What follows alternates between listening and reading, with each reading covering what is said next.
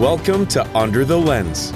Come and enjoy an extraordinary, raw, and unfiltered podcast that delivers debate, discussions, and interviews about film, pop culture, and everything in between. Here is your host, film critic and journalist, Byron Lafayette.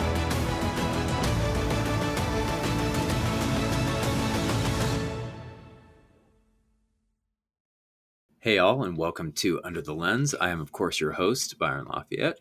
And today we have a very special episode uh, of the podcast. We're going to be talking about Christmas movies, uh, some of our favorites, uh, some of our least favorites, and what you guys should be watching this holiday season. Uh, I have uh, two uh, very special guests with me today.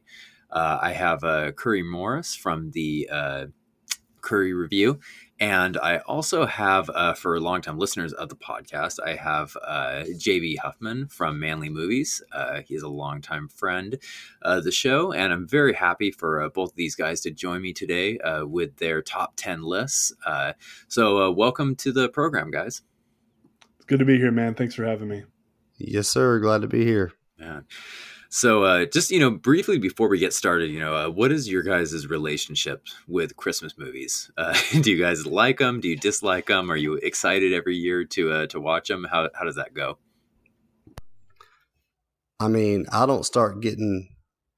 You know, a lot of people start start on them in like you know October, and I'm like, uh, like I like to wait until December really to get started on them, but I do enjoy them. Um, it's just I have my favorites, and sometimes I venture and watch something that's that I haven't seen before, but I always go back to my favorites. so.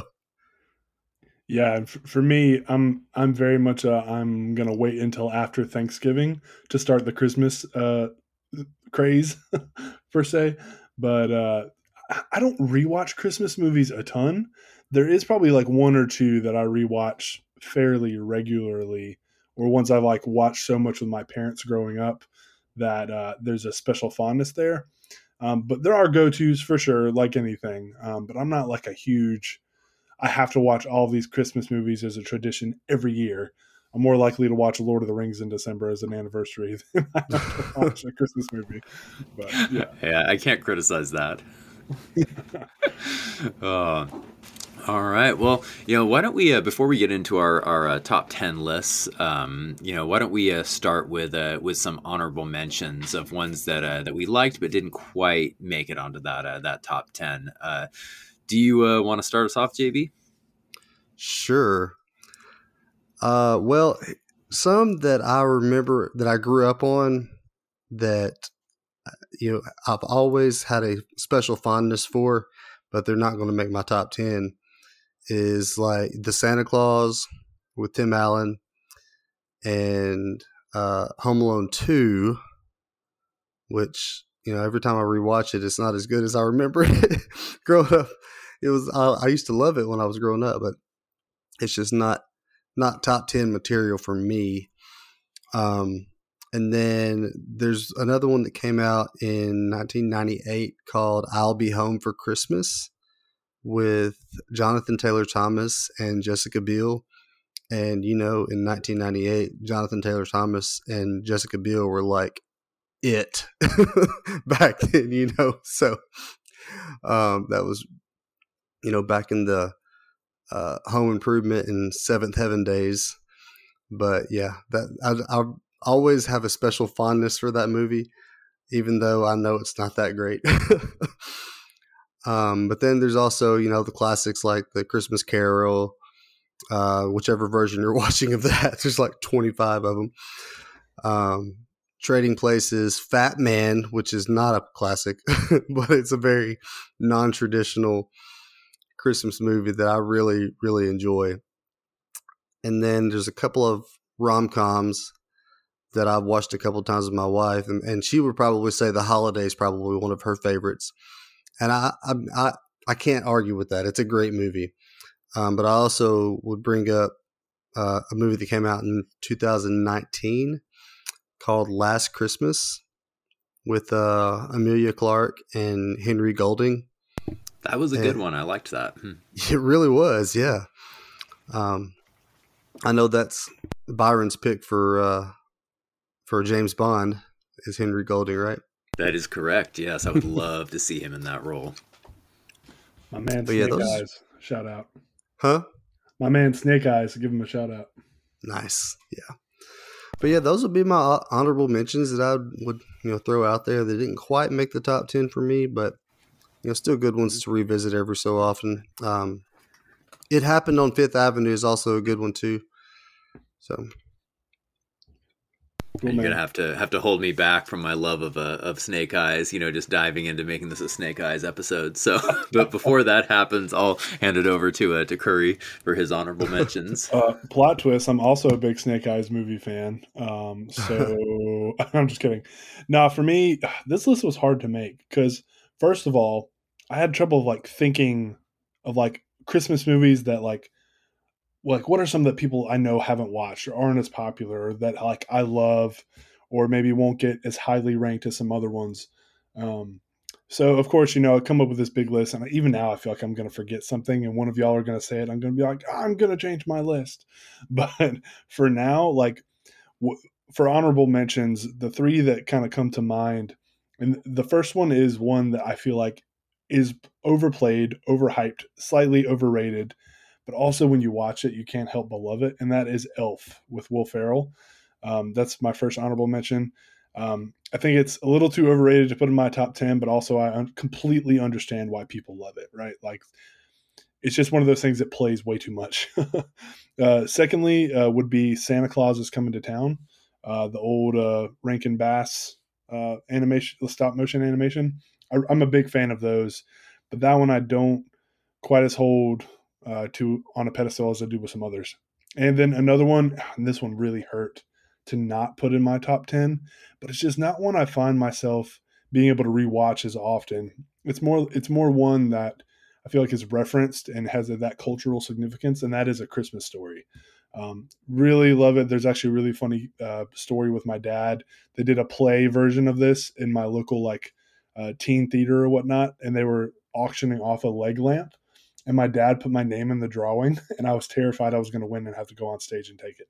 And also, when I was a kid, I looked a lot like Ralphie. I had glasses very similar to his. Uh, so that movie's got a special place in my heart, but doesn't quite crack that top 10. But that's mine. Those are all good choices. Uh, you know, eh, honestly, like honorable mentions are almost a little bit like more painful than the list itself, just because, you know, I find that there's ones that I really like that are ended up on there. So, for for me, you know, it was close. You know, there was a few that were on the top ten that, like, as I thought of more, had to you know come off. But um, uh, for me, my my honorable mentions I had were some very painful ones. Uh, but you know, uh, Muppet Christmas Carol. Um, you know, is one that I love. Uh, you know that that was an Mm. honorable mention. Uh, 1947's The Bishop's Wife uh, with Cary Grant. That's Um, a great one. oh, it's a great movie, you know, and Mm. it was like I almost had that in my top ten. Uh, you know, then um, uh, 1988's Die Hard, of course. Uh, you know, almost made it into my top ten because it's a movie I rewatch every year and I love it. Um, and uh, then one that is probably an unpopular Christmas movie that you would never hear on any list, but one that I still enjoy is uh, Reindeer Games with uh, um, nice. Ben Affleck. It's just it's a fun movie, Nice. you know. Haven't It's- seen that one since probably right after it came out. I need to Yeah. rewatch that one. It's a pretty pretty awful movie, but at the same time, like I said, there's just so much there's so much fun stuff, and the cast is so good that it's it's just one of those ones you can have a lot of fun with. Um, so I'm I'm probably gonna end up rewatching that one this year. Um, but yeah, so those were my my honorable mentions. Uh, you know, and there's just you know there's so many so many Christmas movies even that that didn't even make that. Um, so uh, and oh, one one last one too that was a honorable mention too was uh, Mickey's Christmas Carol. It was a, a 30 minute animated Very nice. uh, film. I just love that one as well. Uh, it's so much fun. So, All right. Well, we got our honorable mentions uh, out of the way. And uh, for those of you who are listening, we are also going to be uh, talking about our number one most disliked Christmas movie uh, after we get through our top 10. So, uh, so stay tuned for, uh, for that one. Um, you probably haven't heard haven't heard that as a as a selection in a podcast about your favorite Christmas movies. Um, so what we're going to do is we're going to get started with the whole reason that you've been listening to this podcast, which is the uh, top 10 list. And uh, what we're going to do is we're going to kind of go uh, go around the uh, around the circle. We'll start with uh, with number ten, and then we'll kind of work our way up. Um, now, you know, uh, I can say for myself here that this top 10 list is not necessarily laid out in any particular order except for the number one film. Uh, the other ones kind of are interchangeable. So, uh, you know, so when I say what my number 10 is, that doesn't necessarily mean it's my 10th least favorite on the list. Um, but uh, I can only speak for myself. That's not for for our guest today. Um, so what we'll do is uh, why don't we get started uh, with uh, you, Curry? We'll start with our our number ten, then we'll go uh, Curry, JB, and then me, and uh, and uh, we'll go until we hit our hit our number one. Sounds good. So I kind of hinted at this already, but at number ten, I have Rudolph the Red-Nosed Reindeer, the stop motion animation one, often packaged with Santa Claus is coming to town and other films of that era and that style. There's just something about this one. I remember watching it as a kid a lot. Um, the the characters are memorable. The songs are good. It's got a heartwarming message. You know, it, it, it's just one of those timeless stories that I could see like you know it, it's just a, it's just of cultural significance and also in my family we have a joke that uh the oh gosh i can't remember i think it's hermie the dentist uh or no hermie the elf who wants to be a dentist um he looks a lot like my younger brother. and we actually have a, a, Christmas ornament, and we would always hold it up to his face and take a picture. And uh, it's just really funny. And uh, I have a lot of good memories watching that one. That is really funny. Uh, great choice, though. Thank you. Um, for me, now this is this is the part where I cheat a little bit. Um, I think I did this on our Thanksgiving special on my show a couple of weeks ago. Um, but all four of these movies, if you add them all together, they're about as long as Die Hard. So um, you could say it's a cheat if you want to, but they're all short, super short specials. Um, one of them is called Happy Holidays with Bing and Frank, 1957. It's like just like a little special with uh, Bing Crosby and Frank Sinatra, and they just sit around the uh, the table and sing like classic Christmas songs, and they, you know, kind of cut up and stuff. It's it's just a cool a cool thing to sit down and watch. And if you and if you like crooning music like that, it's it was it's for you for sure. Um, another one I can't I can't have a list and not put Charlie Brown Christmas on there. I just I can't do it. So you know that's my other short to make up one long movie. um, and then there is Christmas Eve on Sesame Street from 1978, which is one that I grew up watching every year, multiple times. And now I watch it as an adult, and I swear I cry watching freaking Sesame Street when I watch it again. Um, I, I not a year goes by that I don't watch that one. That one actually is an hour long. It's 60 minutes but it's just it's a really cool story. Um, but yeah, check it out if you haven't seen it. I'm not going to give any spoilers away. Uh, and then I had to include no, not the Ron Howard remake. No, not the Benedict Cumberbatch Illumination remake. The original 1966 How the Grinch Stole Christmas, because that's the only one anybody should watch. I'm kidding. I'm. I don't want to. I don't want to hurt anybody's feelings, but I like the I original. I, I, like. I like Boris Karloff. I mean, it's it's Frankenstein's monster, right? Doing the doing the, the, that's what makes it so great. Is Boris Karloff's voice narrating and playing the Grinch and everything. Um, and then, of course, that classic song "You're a Mean One, Mr. Grinch" is just so perfect. Um, mm-hmm.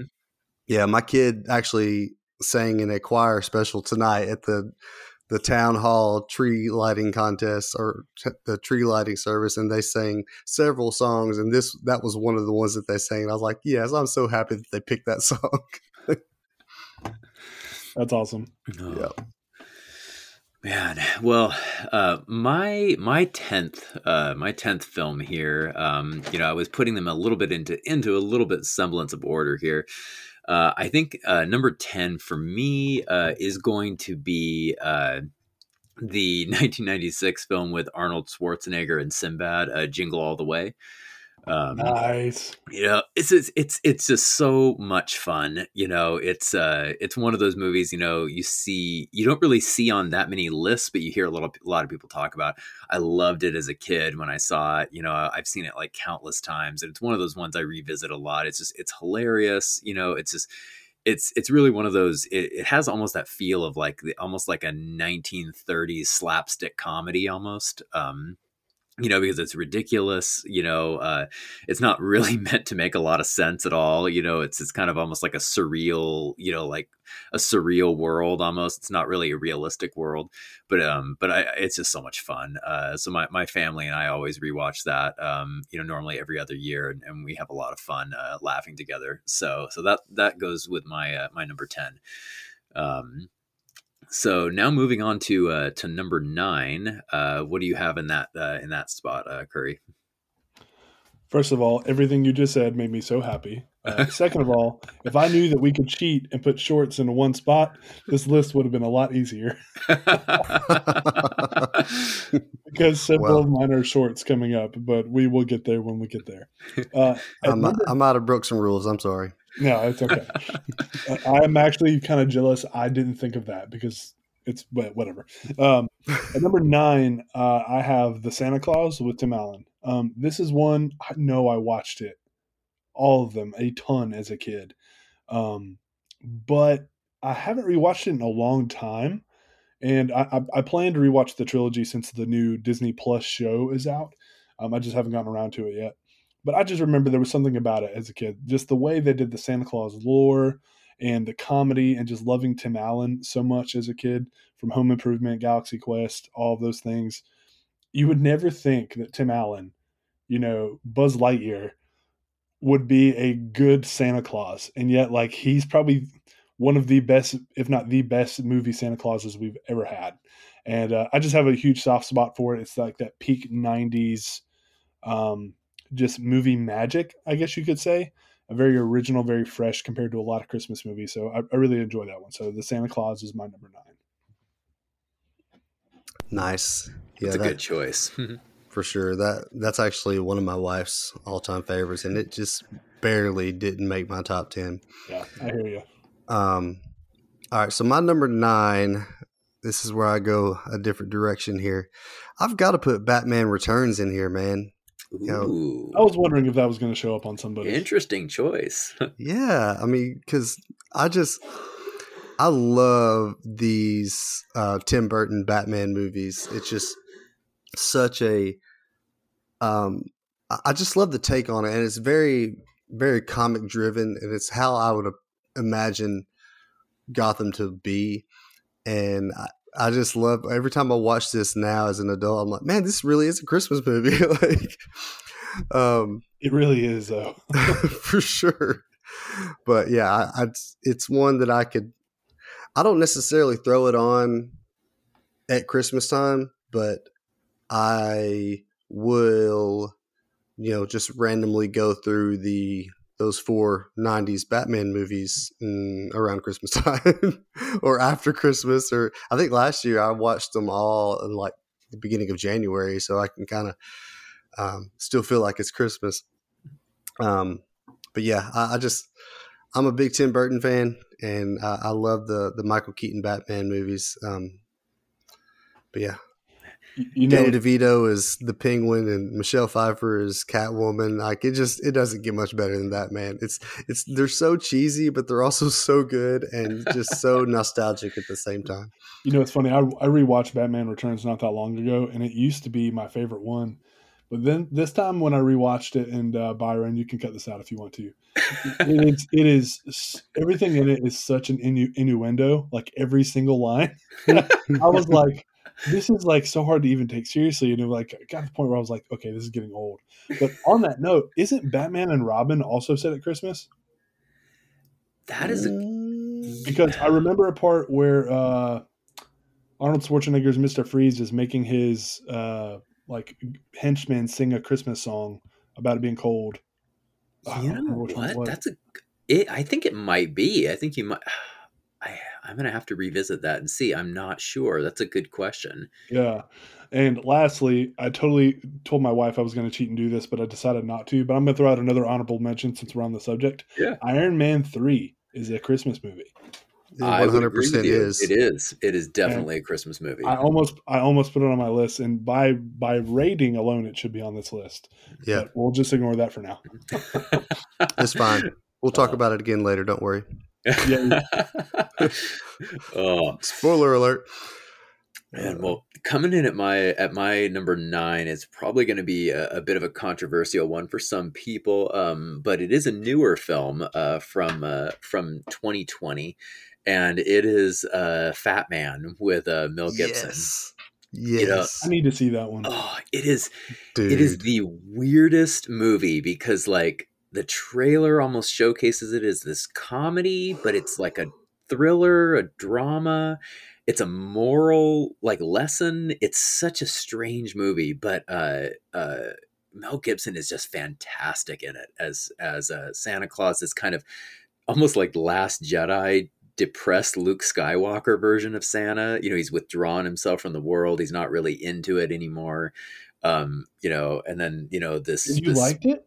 oh I, I loved this film yes it was I, I loved the idea of this kind of like you know uh, of I loved the idea that it that it it um, that it presented as like Santa not just being this this guy who delivers presents, but he's also kind of an enforcer of the world's morals a little bit. I kind of liked that you know that he um, you know they they kind of impress almost this kind of like Judeo Christian you know like god you know um role on him almost.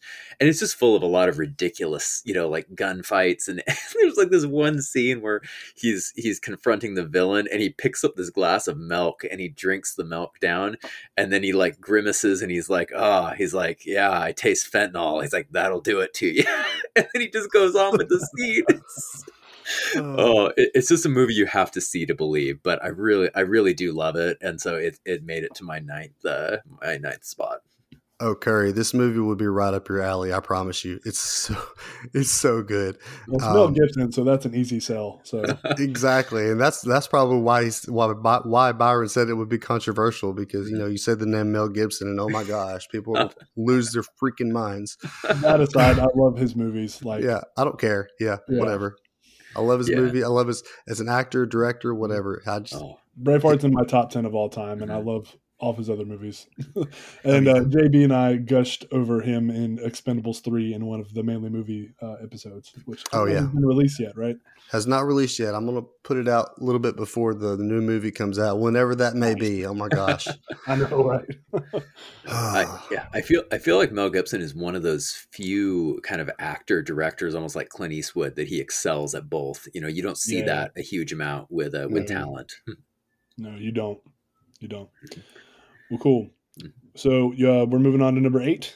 Yep, let's let's hit number eight. All right. Well, this one was mentioned earlier in an honorable mention, and I put it up there because of my uh, fondness of it as a kid, for it as a kid. And I've heard from a lot of folks that whenever they rewatch this, that it's not as good as they remember. So I'm a little scared to rewatch it. But that is Home Alone 2: Lost in New York. When I was a kid, this was actually my favorite of the Home Alone movies. Uh, which really there are only two of. We don't speak of the ones afterwards, but What are you talking Uh, about? There's only two. exactly. I never even knew they made more. what are we talking about again? Uh, so, anyways, we'll come back to that when we talk about most hated Christmas movies.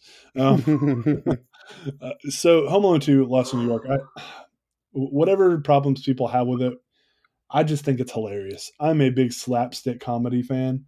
Yeah. So, just, uh, you know, when Kevin is just beating up on Marv and them and like the bricks, and I think it's the bricks in that one. I get them confused sometimes. Um, all of just the crazy things that happen. And uh, I'm a middle child, so like Kevin being forgotten or being put on the wrong plane, I always like felt seen when I was. Uh, not that that ever happened to me, of course, but uh, you know, it's, it's just the little things that your mind does to like connect you with characters. And of course, you know, Home Alone just has a way of capturing my heart because of that iconic theme uh, that plays. Uh, that music is just whenever I hear it, it just warms my heart. So I think it's funny. I think it's clever. Uh, it may not be as good as the first one, but it's still very good in my opinion. Oh yeah, I mean it's a good movie. It's it's top twenty for me. Nice. Um, I, I I enjoy it, and I always watch it. I mean, I'm going to watch the first one, and I'm going to watch the second one right after every single year. Mm-hmm.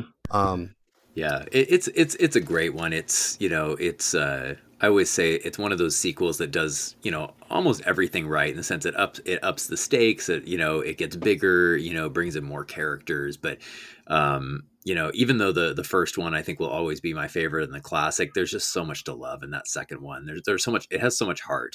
Absolutely. I mean, yeah, the Plaza Hotel, right? The, the Tim Curry. Honestly, people. I saw a meme that said you can tell a lot about a person by um, what the first movie you saw Tim Curry in. And for me, it's Home Alone 2 every single time. That's that's yeah. the one that I think of. I, I mean, that's that's the role that I will always think of. I mean, I know he's done some great movies and he's had some crazy roles, but man, that that hotel manager is always going to be the one that I think of. I love it. Um, with me, I want to stay with the Tim Burton theme on this one, and I'm going to go with one that was written by Tim Burton but not directed. 1993 mm. is The Nightmare Before Christmas. Um, and and you can kind of go back and forth whether this is a Christmas movie or a Halloween movie, and it kind of takes place, you know, in in both worlds, I guess. But it, it's one that I, the first time I watched it, I, I liked it, but I wouldn't have put it like, you know, among my favorites. And then, you know, when I watched it again, I liked it a little bit more. And then when I watched it with my son recently, back um, during Halloween, actually, we we sat down and watched it and he just ate it up and he always and he's four right so he's he does, he can't really say it he just calls it jack skellington and but but he says it like jack Dad again like he it's so cute the way he says it that's awesome he always wants to watch it now but he just loved it so much and i'm sorry when a four-year-old can sit down and watch a stop motion claymation movie from the 1990s, like that's a win as a dad, right?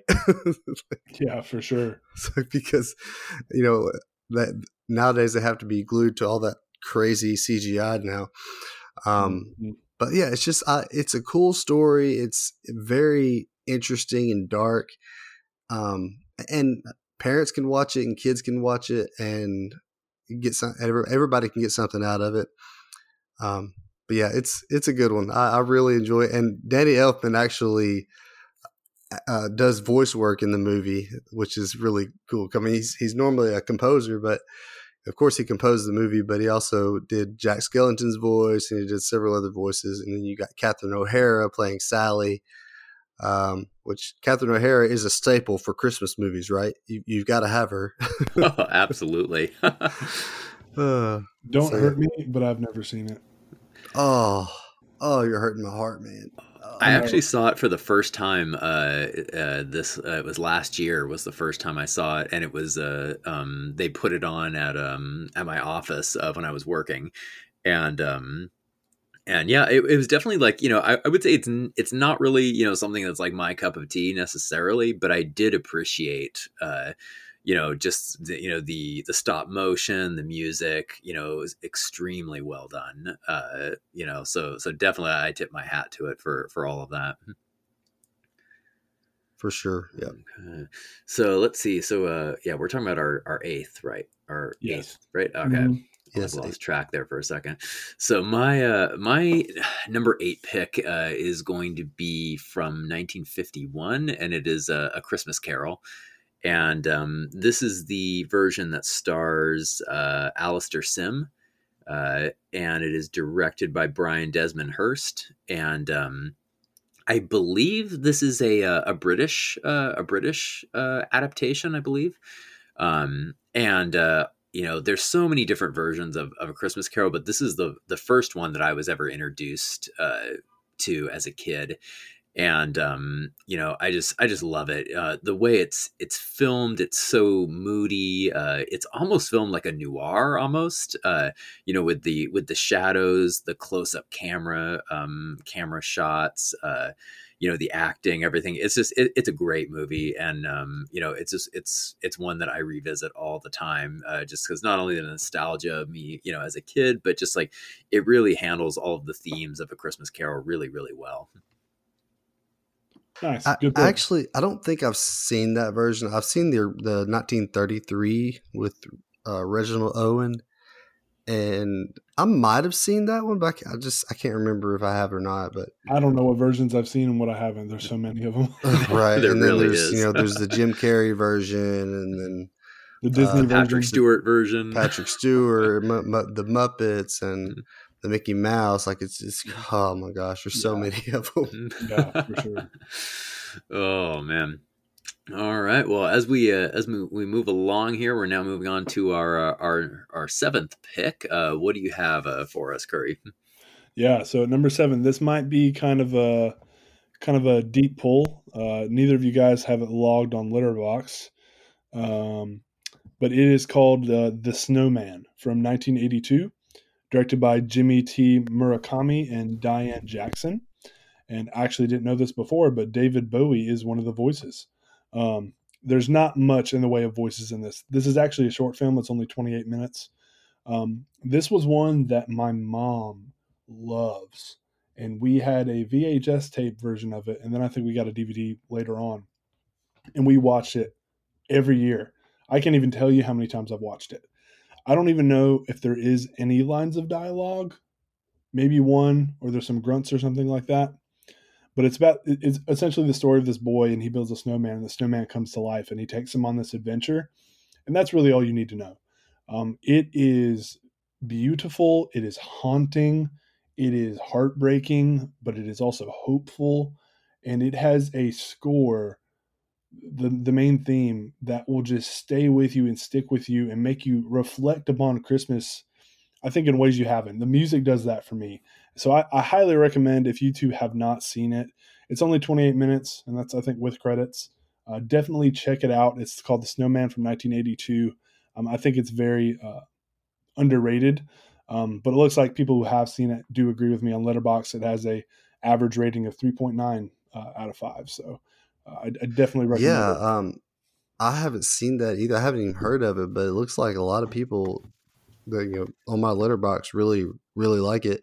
Yeah, it's good. Um, and I see that it's it's streaming on Amazon Prime, and if you don't have that, it is on Vudu free with ads. So oh, perfect. anybody who wants to watch it can watch it for free.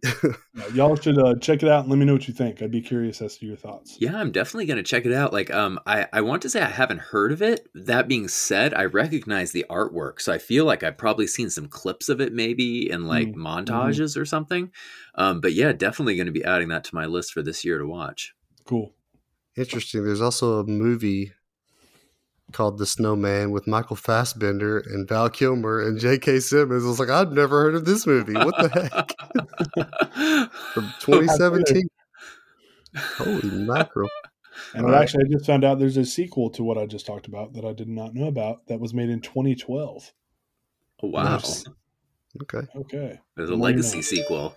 Yeah. yeah. I yeah. love the related films tab on Letterboxd they added because I'm like, oh, I didn't know there was another one. You Oh, that, yeah, I, I like that a lot. Yeah. All right, I'm I'm going I'm going back classic now with the original Miracle on 34th Street, 1947. nice. Um, I know Byron prefers the new one with Mara Wilson, but man, I just I can't. Natalie Wood and you know, Maureen O'Hara, like Edmund Gwenn playing Kris Kringle is just so. It just it hits me in the feels, man. I can't I can't not. Like it's this is the one that I always go back to. I do like the '90s one, but I, I, it doesn't touch the original to me. And and I'm a big as I've said before, I'm just a really big fan of anything made in the 40s. Uh, It's just I don't know I don't know what it is about that decade, but it, it's just it hits me in, it hits my soul for some reason. So Nice. is a great choice. It's it's a really it's a really good movie, and it's kind of funny too that you mentioned that one because uh, my seventh choice here is actually Miracle on Thirty Fourth Street, uh, but the one from the '90s. So, nice. so it's kind of funny. We kind of had a had a pairing there. Um, yeah, you know, um, you know. Well, I do really enjoy the '40s ones because I'm a huge fan of the the golden age of of Hollywood. Uh, I just I love the uh, 1994 uh, version of that. Um, you know, uh, it just uh, you know I was introduced to it. You know, when I was when I was a kid, um, I saw it first before I saw the uh, the '40s version.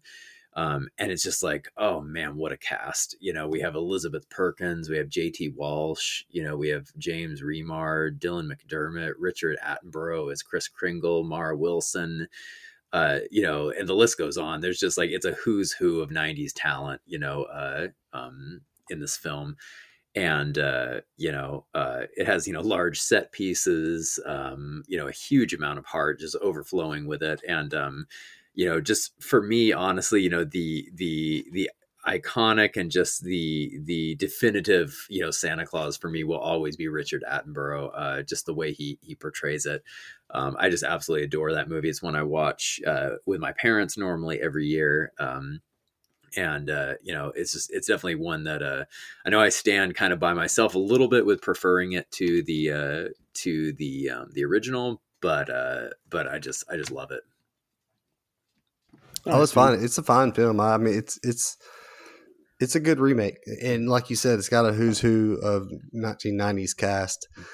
And I mean, I grew up on on some Mara Wilson, man. I mean, Mrs. Doubtfire is one of my all time favorites, and then you know there's Matilda, which mm-hmm. like I used to watch a lot growing up. So yeah, I'm I'm a fan of that cast and and and the and Mara Wilson back in the day. So.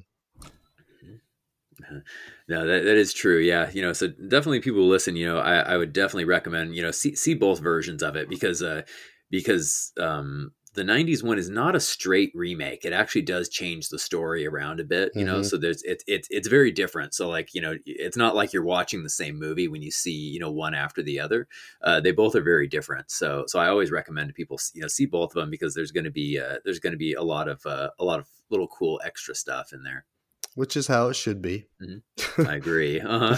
if you're going to make your remake, please don't just do shot for shot. Like, change something. Switch it up a little bit. Uh. Otherwise, what's the point? We'll just watch the original. exactly. It needs to bring something new to the table. Um, mm-hmm. You know, Lion King 2016. Oh god. Uh, oh man, don't get me started. Shots and I like and I yeah. like Jon Favreau too. I'm a big fan of Jon Favreau, but man, that is just one one that I can't deal with. That movie. no, yeah, yeah, and, and, that's that's the thing. Whenever I criticize the Disney remakes, it normally has nothing to do with the quality, has nothing to do with the talent or the directing. It's just that I do have a problem with shot for shot remakes. I, I like to have a have a little bit of a of um you know uh, differences there. So, mm-hmm. man, well, rolling around to our number six, uh, we're going to be leading off here with a curry. So, uh, what's what's your uh, what's your choice for that slot? yeah, uh, remembering my mother again. This is her. You know, it's between this and The Mummy as her all-time favorite movies. She watches these movies multiple times a year. Uh, always has growing up to the point where we hated this one growing up. But honestly, when I think about it, it's iconic and I need to rewatch it. I watched part of it last year with her uh, because I can't even really tell you the full plot of the movie. Now, I'm going to be really disappointed if you don't say the Mummy now. so, yeah. it's, it's, not the Mummy as a Christmas movie, but no, that is a White Christmas.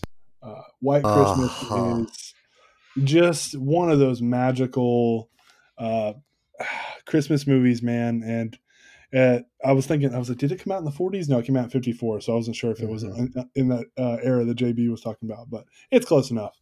Uh, you know, just that, just the main song, right? The fact that from Holiday Inn, it got its own movie because it's so iconic, right? You know, uh, and I, I, actually don't know if I've ever seen Holiday Inn the whole way through, but just I love Bing Crosby too. Um, the the film is funny, it's it's heartwarming, it's beautifully shot.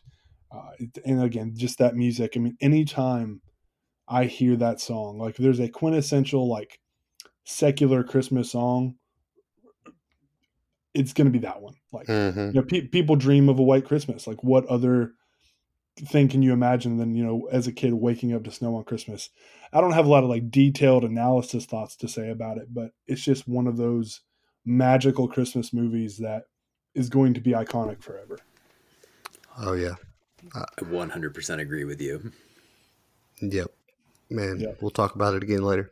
Yeah. I kinda feel Same. like- it will Um, be coming around again. Yeah, yeah, yeah. yeah. um so since you mentioned the it's funny that you mentioned the lion king um and jon favreau because my number six is jon favreau's 2003 hit elf which has already been mentioned um Nice. i, Great movie. you know people and a lot of people will trash will ferrell and I, and you know they they're just wrong i get and that's fine. People can be wrong. Um but man i i, I love his comedy. I, he's just so and, and and i just i grew up watching him on saturday night live too so there's a kind of a nostalgia factor going on there. But man this movie just just hits me every time i watch it. You know I, you know i watched it growing up. I say growing up i was like so what 17 when it came out? 2003 yeah so i was a junior in high school. But i mean it's just such a special movie and i can't that's one that i watch if not every year about every other year. Um i I always try to make an effort to watch it because i i love the the scene with him and zooey deschanel singing baby it's cold outside while she's in the shower and he's just sitting out there like singing with her and she doesn't know that he's there. It's just like oh it's so great. Yeah. and then finally he like sings really loud and she realizes he's there. It's just ah i love it love it. It's just iconic to me. And it just makes and then you know ed asner playing santa claus is just funny in and of itself and then you you got bob newhart as uh, papa elf and then you know the the late great james Caan, who just passed away earlier this year um Mm, yeah, that's right. so, yeah, great cast, um, very funny movie, and it's just like finding your inner child when you watch it. It just makes me feel like I'm 12 years old again when I watch it. I completely forgot that Jon Favreau directed that. Yep. Wild. I had forgotten that too, and it was funny because I actually uh, had not seen uh, Elf when it came out. It was uh, it was uh, actually my next door neighbors at the time who uh, who introduced me to it. That uh, me and my family were over for dinner in like a December. It was years ago, and they and their kids were like, "Let's watch Elf. Let's watch Elf." And they were like, "Oh, have you ever seen it?" And I was like, "Oh no, whatever." And I thought, "Oh man, it's gonna be a kids movie. I won't like it, whatever." But I, I ended up really enjoying it. It was it was a, a great movie. Uh, you know um, and uh, it's one that I, I definitely I need to revisit. Oh, for sure. Mhm. It's I go back and forth with what my favorite Jon Favreau movie is, and that's that's always one of them. You know that and Chef, hmm Oh, Chef is a great one. Too. and Oh, then man. of course Mhm. the, the first Iron Man. I mean, Yeah. gosh, That'd probably be Oh. mine. But man, that's true. Well, let's see. Coming in uh, for my number six uh, is going to be kind of a, a bit of a, a dark horse. Uh, it's one that I don't see on almost any Christmas list, which is kind of kind of weird. Uh, but it's going to be 1934's The Thin Man. It's a uh, noir uh, murder mystery. Uh, um, it stars uh, William Powell, uh, Myrna Loy, Maureen O'Sullivan. Uh, it even has some appearances by uh, such mainstays like Cesar Romero, Porter Hall. Um, just is a fantastic cast. Uh, Joker. mhm, Yes, uh huh, exactly. Yeah, and he's Dude, so young in it. I Um, love the Thin Man movies. I watched them with my dad all the time. I Mhm. completely forgot the first ones at Christmas. uh huh. Yeah, it's like yeah, it was the same because like um, my my mom my yeah my my- mom was you know uh, said like hey let's watch through the thin man movies because you know i've seen them tons of times but i was like yeah let's let's start doing it and you know and it was a few days ago that i suddenly was like wait this is a christmas movie it's it's you know there's tons of christmas references decorations you see it all through the movie um, you know, and it's just you know, if anybody listening has not seen it, do yourself a favor and and start watching those movies. It's it's absolutely hilarious. Uh, so good. you know, um, I would say, you know, William Powell and Myrna Loy as Nick and Nora is probably one of Hollywood's great on-screen couples. Um, Mm. just absolutely electric chemistry. Uh, Yeah. uh, you know, um, just absolutely incredible. So, so definitely check that out if you if you haven't seen it. and and that just warms my heart so much, Curry, that that, that you love those movies. Oh, that, that was one that my dad he absolutely adores, and I bought him like a DVD collection like a Mhm. decade ago, which is now out of print and goes for like insane prices. Oh, And wow. there's individual Blu-rays that are really expensive of those Mhm. two, so I'm really hoping. I don't know if it would happen. I would love for Criterion Collection to release a box Oh, set of them remastered Oh. in 4K because I think my wife would really love them. She loves old movies and Mhm. the writing and like the witty banter in those films. It's so fast, Mhm. like it's almost hard to keep up with. It's it's like so intelligently written. So yes, I'm very angry. I didn't remember that, but that is a great pick, Byron. Oh, thank you. Yeah, I actually um I've only seen the first one. I haven't seen the other ones because I can't. I, um, I, I don't know. I I usually find that they're streaming like right when they're about to go off, and then I'm like, okay, I can't watch all five of these movies. All good, honestly. Uh, I- I want to say I believe I believe they're all streaming right I believe all of them except for the fourth one are streaming on HBO Max right now, I want to say. hmm. Um, and the second one is, is I mean they're all good, but the second one is actually really good and actually has a very young Jimmy Stewart in it too. Oh gosh, you remember that. sold me on that. there we go. We're gonna have to do another episode, guys. What is your new top ten Christmas? The encore. yeah, I'm all about some Jimmy Stewart, man. yeah, I love him too. oh, I think God. we'll talk about him later, won't we? Yeah, Oh, we we- will. we're, We gonna come around. We're going to come back around to him definitely. Yeah. Oh, all right. Well, you know, um, moving on to, to uh, middle of the list here that we're at at number five. Uh, what do you got for us, Curry? You know, I think I'm going to keep this one short because somebody had to have it on their list. Mhm. because if you don't on an episode like this, are you even doing this right? And that is Die Hard. Oh, I'm so ha- happy that you have it. Mhm. Because, I- you know, it just as a movie in and of itself, I mean, it's like a perfect action movie, right? Like it's Mhm. it, as close as you can get. Um, I don't. I may not have it at five stars. I'm not 100 percent sure, but I may bump it up because great villain, great setup, uh, great hero, so quotable, and yes. so quotable in the sense and how it ties to Christmas too, in the setting and how they speak in the in like the plot, and uh, you know, it's anyone who says it's not a Christmas movie obviously is wrong and Yes. they need to they need to rewatch it and see why people consider it because even over the credits i think they play like a really famous christmas song i can't remember which one um, but die hard is phenomenal it is a christmas movie and it is my number five for that reason i almost put it at number one just out of spite but i thought that might be like too much so. It's not too much, I promise. Yeah. Um, it is. It is absolutely a Christmas movie, Yeah. and it is one of my favorites.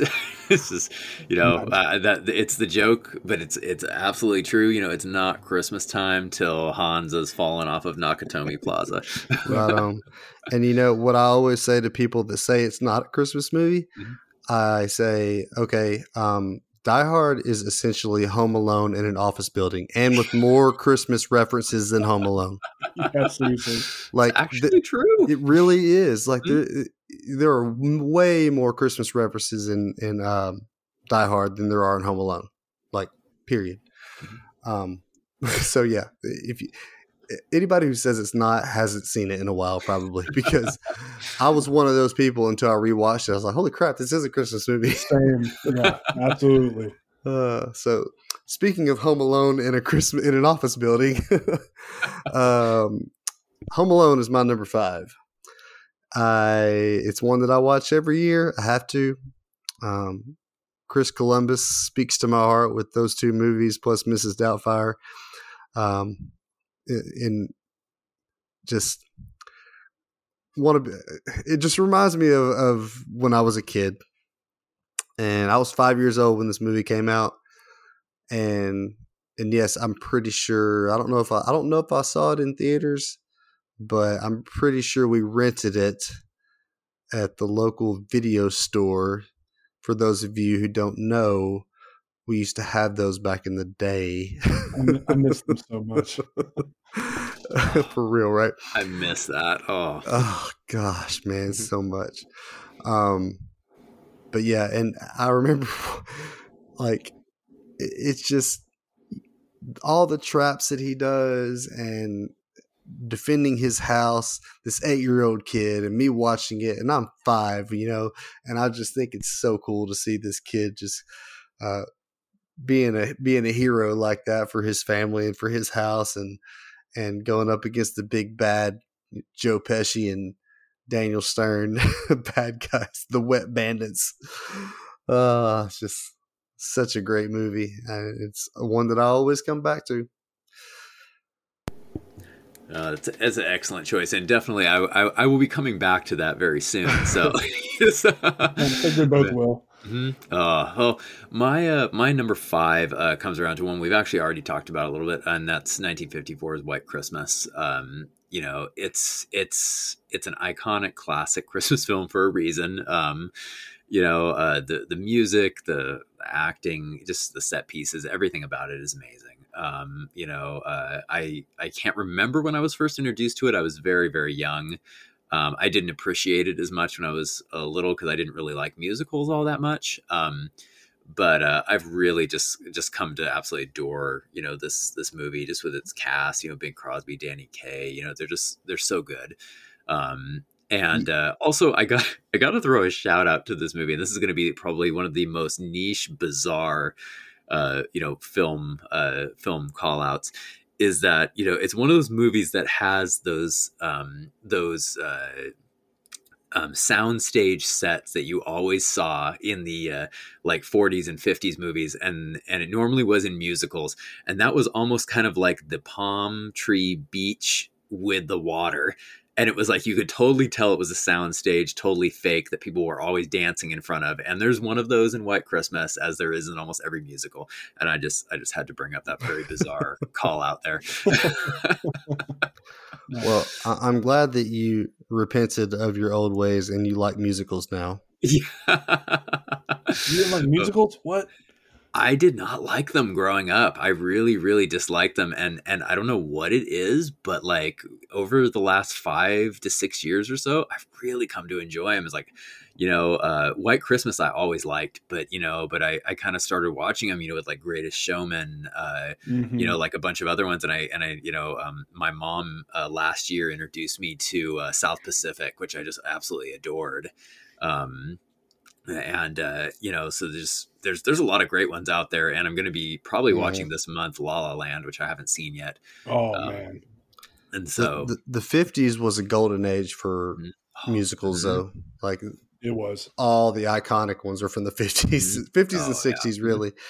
Um, that's when they just really started booming. But yeah, great Speaking pick. Great pick. One one set at Christmas time. This isn't on my list. Uh, it's it, Christmas happens in the movie, but I don't think it's a Christmas movie. But Byron, a recommendation: Seven Brides for Seven Brothers. Mm. One I've always my, heard of it, and I have not seen that one yet. That's probably like a top five musical for me. I love it so much. It's just hilarious, and if you have brothers or siblings, it will make you laugh even harder. Nice. Oh, I will definitely check that one out. yeah. So uh, at number four, uh, since I can't cheat and put this with other shorts because I didn't think of that because JB's a genius. Uh, it's yeah, we've already talked about it a little bit, but that's uh, Charlie Brown Christmas. Mm. Um, of all the Charlie Brown specials, this one has always been my favorite, and my wife has actually never seen them, so we've been watching them on the holidays this year. Mm-hmm. Um, so we watched, you know, Great Pumpkin. We watched the Thanksgiving one, and like she, what she keeps saying is that she's like, they're good, they're cute but they're missing like the the hit you in the heart moment that I thought they were going to have. And I'm like, oh, you just wait till we watch. Just wait, yeah, yeah. This one, it's it's just so good. You know, it's iconic with the tree and everything. But one of the things I appreciate about it, appreciate about it most is what a direct um, proclamation of the gospel that it has. Mm-hmm. Um, and uh, talking about the birth of Jesus, and for that to be in a mainstream uh, animation, even at, even back then, I think is just incredible and how relevant it is still in today's culture. Um, I just I really appreciate that. I remember that moving me as a child, and it moves me even more as an adult with that with the understanding I have now. And uh, it's just fantastic and easily the best of the holiday specials with Charlie Brown, in my opinion. Um, and it's it's one that is one I could probably and I think I probably have rewatched most years except for the last couple, notwithstanding. Um, but yeah, Charlie Brown Christmas is incredible. Yeah, the the the great thing about these, you know, 25 minute shorts is they're really easy to rewatch. you know, yes, just, they are. I mean, if you if you want to watch them every year, it's not that hard. you know, like, they make it easy when you need to get a login for Letterboxd or something. ex- oh, exactly, for sure. Oh, yeah. I mean, yeah, instead of watching that extra episode of Stranger Things, watch uh, Charlie Brown's Christmas. Or watch 48 shorts that uh, somebody tells you about in a group. That was you, JB. Oh, yeah. that that short film collection or whatever. Oh yeah, that was great. I logged all of them. it's like an hour and a half worth of shorts, and and a lot of them are one and two minutes long. I was like, I'm not going to be able to finish this challenge unless I do this, so I made myself watch it. nice. Absolutely love how you were meant how how you put together Charlie Brown Christmas and Stranger Things. I just been laughing to myself. This is great that is great. uh, yeah. Uh, that's actually a long show. I probably should have said something like, you know, Home Improvement or something. so, in an episode of Stranger Things now, you could watch like 15 Charlie Browns. That's true. you could watch every Charlie Brown special in less time than one episode of Stranger Things. That's wild. Uh, anyway, um, I guess it's my turn to go with my number four and it's already been mentioned once, but I'm going to say it again. Iron Man 3 is up there. Like I just I and you know, I um it's so good. It's so it's so dang good, man. And, and I've actually I've seen it probably more times than any other MCU movie because I want to watch it at Christmas and I don't I don't need any kind of context for it. Like I don't have to watch the first two. I can just throw it on because it's a Christmas movie. I don't care what anybody says. It is. Um I mean, I'll, I'll say that the first one is always going to be my favorite, but this is just such a really eh, there's a lot of themes in this movie that actually connect with Christmas time. Um, you know, he's having a um, he's got PTSD, and it's like he's dealing with a lot of internal issues. And you know, a lot of a lot of us do at Christmas time. You know, a lot a lot of people have, you know, they might have lost loved ones around Christmas time, and and it's sadness for a lot of people, and and we need to be with family um, to get us back into reality, and him coming to terms with um, with his family, with with Pepper, and having to um, you know be there. Uh, anyway, if you haven't seen this movie, I don't want to sit here and spoil the movie, even though you if you haven't seen it, then where have you been? This is like MCU.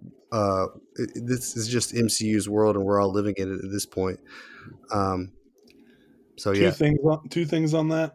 One, it's wild to me that this movie will be ten years old next year. Oh man. Mm-hmm. and secondly, why did they not release this in December? I know it made a ton of money in May or whenever it was, but like I think it would have been a great, obviously December like release and made even more money. But anyway, you know, honestly, I wondered that as well because I think like, you know, especially with like the legs that December movies have, like I feel like it probably would have made even more money than it did. Mm-hmm. Uh, you yeah. know, because it would have been fantastic. And I, I, you know, I I did not like Iron Man three when it first came out. I've warmed to it a lot over the years. Um, you know, um, and I actually do enjoy it. And I feel like also too, I I I kind of retroactively like it a lot more now that um, Shang-Chi has released. Yeah, um. You know, same. it kind of, in my opinion, I think it kind of makes makes Iron Man three a better a better movie. Uh, you know, kind of just expanding that whole world. You know, the Mandarin and everything. But uh, um, but yeah, I, I, I like Iron Man three, and also too, I will say too that the trailer for Iron Man three is probably the MCU's best trailer and one of comic book movies' best trailers. It is so Oh. good. If any of you have not seen that trailer, go see that trailer. It's I'm incredible. sure I have. It's just been forever. hmm Yeah, it's it's it's amazing. Oh man. Um. All right. So my uh my fourth uh one here uh is one that we've already talked about, and that is uh, Home Alone. Um, you know the uh, Mm. the first one. Uh, you know, there's not a lot I can say that hasn't already been said about it. Um, you know, it's it's a a classic. It's uh, it's fantastic. Uh, the cast is amazing. The humor is amazing.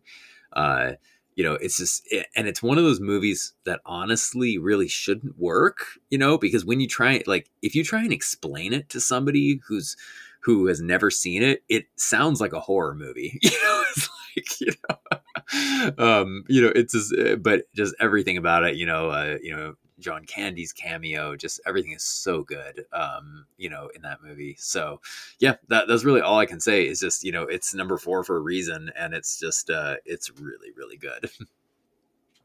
So headed to obviously I agree with everything you said. Headed to uh number number three for me. Kind of be a little controversial here, guys. Ooh, okay. I'm gonna go with Home Sweet Home Alone. I'm just kidding. Totally kidding. I, I was going to disconnect you right now. No, no, I just had to get a rise out of y'all because obviously it's the original Home Alone is my number three. Uh, I just had to change it up a little bit. No, I mean, what, what can I say that hasn't already been said? You know, it's it's iconic. The musical score. John Williams did the music, right? It was yes, John Williams. Okay, I John thought so. Williams. Yep. How can it not be John Williams? I mean, it's right. strange. You know, it's funny. Sometimes when I hear the Home Alone theme and the Jurassic Park theme, I sometimes, as a kid, would get them confused because some of the riffs are similar. It's just the signature of John Williams and his stuff. Like occasionally when I'm watching Superman, I hear other like a little bit Indiana Jones in there. It's like I just I love how John Williams' footprint is like all over his stuff. But anyway, the music, the the quotes, the the stunts, the premise, it's great for kids to watch and be entertained and feel like they can relate. It's a nightmare for parents to relate to, but it's also still it absorbs them in. And I think too, just how quotable it is. It gives us one of the best Christmas quotes and Merry Christmas, you filthy animal." what what more can be said, you know? So eh. yeah, Home Alone's my number three for sure. And I, I'm actually very excited to rewatch it because it's been a long time. Yes. it, it, it is true and it's one of those ones too just like you know one thing i love about it as well is that it it, it really personifies so much of the 90s you know uh Yes. you know oh, just absolutely. it's drenched in the 90s and that's and i love it right, but I mean, it's it's written by John Hughes, man. Like, I I mean, it, made, it, it makes me scared to use aftershave to this day. oh, that's great. Oh, but yeah, I mean, with the music of John Williams and the writing of John Hughes, you've got like the quintessential, like, um, perfect Christmas movie. Like, and, and Yeah. I love you, you mentioned about the one one liners, man, and I've always just had this, I don't know, kind of weird fondness for anything that John Hughes has ever touched. Um, you know, we talked about it on the Thanksgiving show. You know, Planes, Trains, and Automobiles is absolutely my favorite Thanksgiving movie. Um, you know, going back to Breakfast Club, Sixteen Candles, um, that's the stuff that I grew up on, man. And so anything that he puts his fingers on is always going to be something that just speaks to my heart of hearts. And this is no different from anything else. I mean, his fingerprints are all over this, just like John Williams's are. Um, that's just, Nice. Good points. I'm gonna stop talking about it because I've already mentioned it. It was my number five. So let's uh, let's let's move on to my number three, which has also already been mentioned, um, and that is 1954's Michael Curtiz, uh, White Christmas. Mhm. And for Oh, the same reasons that were mentioned earlier, Bing Crosby singing that song is quintessential Christmas moment to me. Like as far as just you can't turn that on and not get goosebumps. You know what I mean? Um, it's just it's a perfect movie, and I don't say that about very many movies. That is a perfect movie. Um, it's a as far as musicals go, like, and I love, love, love musicals. Um, it's it's easily in my top five on musicals as well. Um, Yep. Yep. to, to have a Christmas movie up there like that is a, a pretty big deal. Um, you know, Danny Kaye, Rosemary Clooney. I mean, the, the, the all the music in it, the snow, snow. like I just even even silly ones like that are Mhm. just like ah, just love it. Um, but yeah, there's so many great songs, so many, and the the story of what's going on in that film, where they're doing this for their um, it their captain of Mhm. their of their Yes. regiment. Yeah. Um, man, eh, it's just a feel good kind of a thing, and I every every year I watch it, and and it's also if you're not a big fan of musicals, it's something that could get you turned on to musicals because it's it's a musical about musicals, right? Like it's like um it's about musicians and they're they're they're, performing these songs, so it's not like you know a typical musical where they'll just break out in a song randomly. No, like it's part of the part of the movie is they're breaking out in song, right? Like it's um I don't know. I think it's easier for people to get get used to it. Obviously, from what Byron said earlier, that was his. That's actually a really good point, though, that you made. That that uh, that sometimes you know you see with musicals, they um, you know they sacrifice the plot or the narrative, you know, for the numbers, and you know White and you know White Christmas is very much very plot driven, you know, um, and Mhm. the music though fits perfectly into that plot, and so I think that's part of the reason, honestly, why why it it has lasted so long is because it's just as good of a story as it is a musical. For sure. Yep. All right. Well, going into my my top three here uh, is uh, um, and uh, you know uh, as a preface, I do want to say that my top three are all almost interchangeable. I, I love them all so much. Um, so, but coming in at, at number three is going to be the you know the the Christmas movie of all Christmas movies, and that's "It's a Wonderful Wonderful Life." Um, by uh, Frank Capra from 1946. Um, you Mm, know, uh, so good, yeah, I- don't think you can get any more iconic as a Christmas movie than this. Uh, you know, um, you know the the cast is amazing. Uh, the story is amazing. It, it was pretty much one of the first quintessential angel comes down at Christmas time and helps people. Um, you know, uh, you know there may have been one some on- some of those before. I don't know, but this is the first one that I know of of that. Uh, you know, uh, you got you know Jimmy Stewart just being you know the most Jimmy Stewart that he's ever been. you know, and, and I say that, and Yeah. I say that in the best way possible. yes. Um, you know, uh, you know, and I think cool. oh, it's it just it it speaks to everybody so much because you know he's the everyman. You know, he's Mhm. not he's not a superhero. He's not you know you know he doesn't get to go off to war with everybody else. You know, he gets left behind. You know, uh, just at some point in everyone's life, I think we all feel like you know like George Bailey at some point Mm. um, you know, and uh, you know, it has a magnificent supporting cast. Uh, you know, it- it's just incredible. You know, Donna Reed, I think, was my first celebrity crush. I think, um, Oh uh, yeah.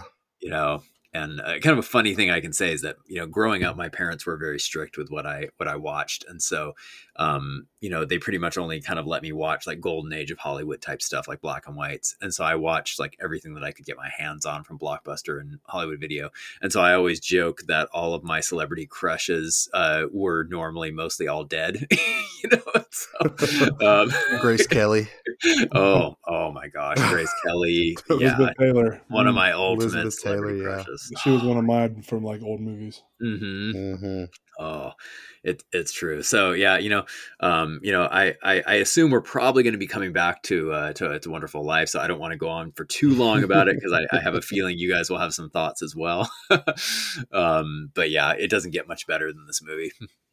Well, speaking of, at number two, and you know what? I felt bad. I was like, I'm going to get so much crap for putting this at number two. But Byron put it at number three. So as usual, Byron gets more grief from people than I do. So because Byron, you're never controversial at all, right? Not at all. I don't know why people say that. You know, it was, if there is a surprise Zack Snyder movie at number one on your list, I'm going to be okay with it because I also love Zack Snyder. But anyways, It's a Wonderful Life is my number two. You know, when I was a kid, this was one I saw several times, bunches of times, and I remember always thinking like, it's a little slow, it's a little boring but then the end is magnificent, right? Like when he goes back uh, or goes to the alternate reality or whatnot, mm-hmm. and like just held it in esteem for so long, just because you should, right? If you don't, you should. Like, what's wrong with you? But then I was either in college, I think it was in film school. We actually rewatched this like in class, and I was like, man, I'm so excited. A lot of these kids haven't seen it. In the first half of the movie, I didn't remember like all the buildup with the Great Depression everything he goes through, everything that leads him to that moment on the bridge. And I just remember the like the thematic weight of this and the contemplation of suicide and the themes that it deals with mm-hmm. were so not that they weren't in, explored in film at the time, but they it was a lot more taboo. I feel like from everything I've read, and the fact that it had the bravery to do so and to do so with a very strong emphasis on Christian messaging in film at the time is, was just so moving to me. And for the first time, probably ever, I was just like weeping at the end. And like, what a beautiful redemption story! What a beautiful focus on family and like the important things in life and what to give God glory for. And I just, I could gush about it forever. I have a feeling somebody else wants to talk about it too. uh, it is 100% like it probably should be my number one. Um, and what I'm going to put ahead of it, you guys might give me crap for, but oh, It's a Wonderful Life is just wonderful. You know what's kind of interesting too is that one thing that I uh, that uh, that a lot of people uh, don't mention, and and I didn't really even notice it until you know like years and years later, you know, because this was obviously produced during the Hays Code, you know, where um you oh, know yeah. where there was very strict rules yeah. for what you could and couldn't show, yep. and one thing that I always found very interesting, and I'm not 100 percent sure how Frank Capra got away with it, was that you know um, kind of like the Hays Code kind of had this rule of that, you know, the villain had to get his comeuppance. He had to somehow, you know, um, like they couldn't get away with their crime normally. You didn't see that very much with the Hays Code, right? And and you know Potter gets away with it basically. you know, he he steals the money. He's a complete villain throughout the movie, and he he you know he gets away with his crimes for the most part. You know, um, you know at the end, and uh, you know, and I really really liked how Frank Capra had that almost because you know you know, even though we got this kind of fairy tale ending a little bit, it was kind of like, well, hey, you know what? Sometimes, you know, the bad people in our lives, you know, uh, most oftentimes they get away with with the stuff they do, you know, um, mm-hmm. in life. And uh, you know, I really, I, I, I thought that was very bold of him to have that back, you know, at that point, you know, in film, um, because um, you didn't see that very often. Yeah, absolutely. Mm-hmm. Yep. Um, yeah, I'm not going to talk about that one yet. I knew it. uh, yeah, so my number two has already been mentioned, and and I, I'm really really sad that Curry didn't have this one higher than he did. Um, but I, I, no list is complete without Die Hard.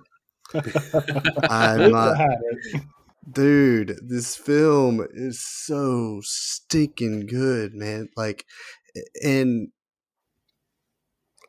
you know, I watch it now as a dad, and I watch uh, it's one that I watch every year, every Christmas. Mm-hmm.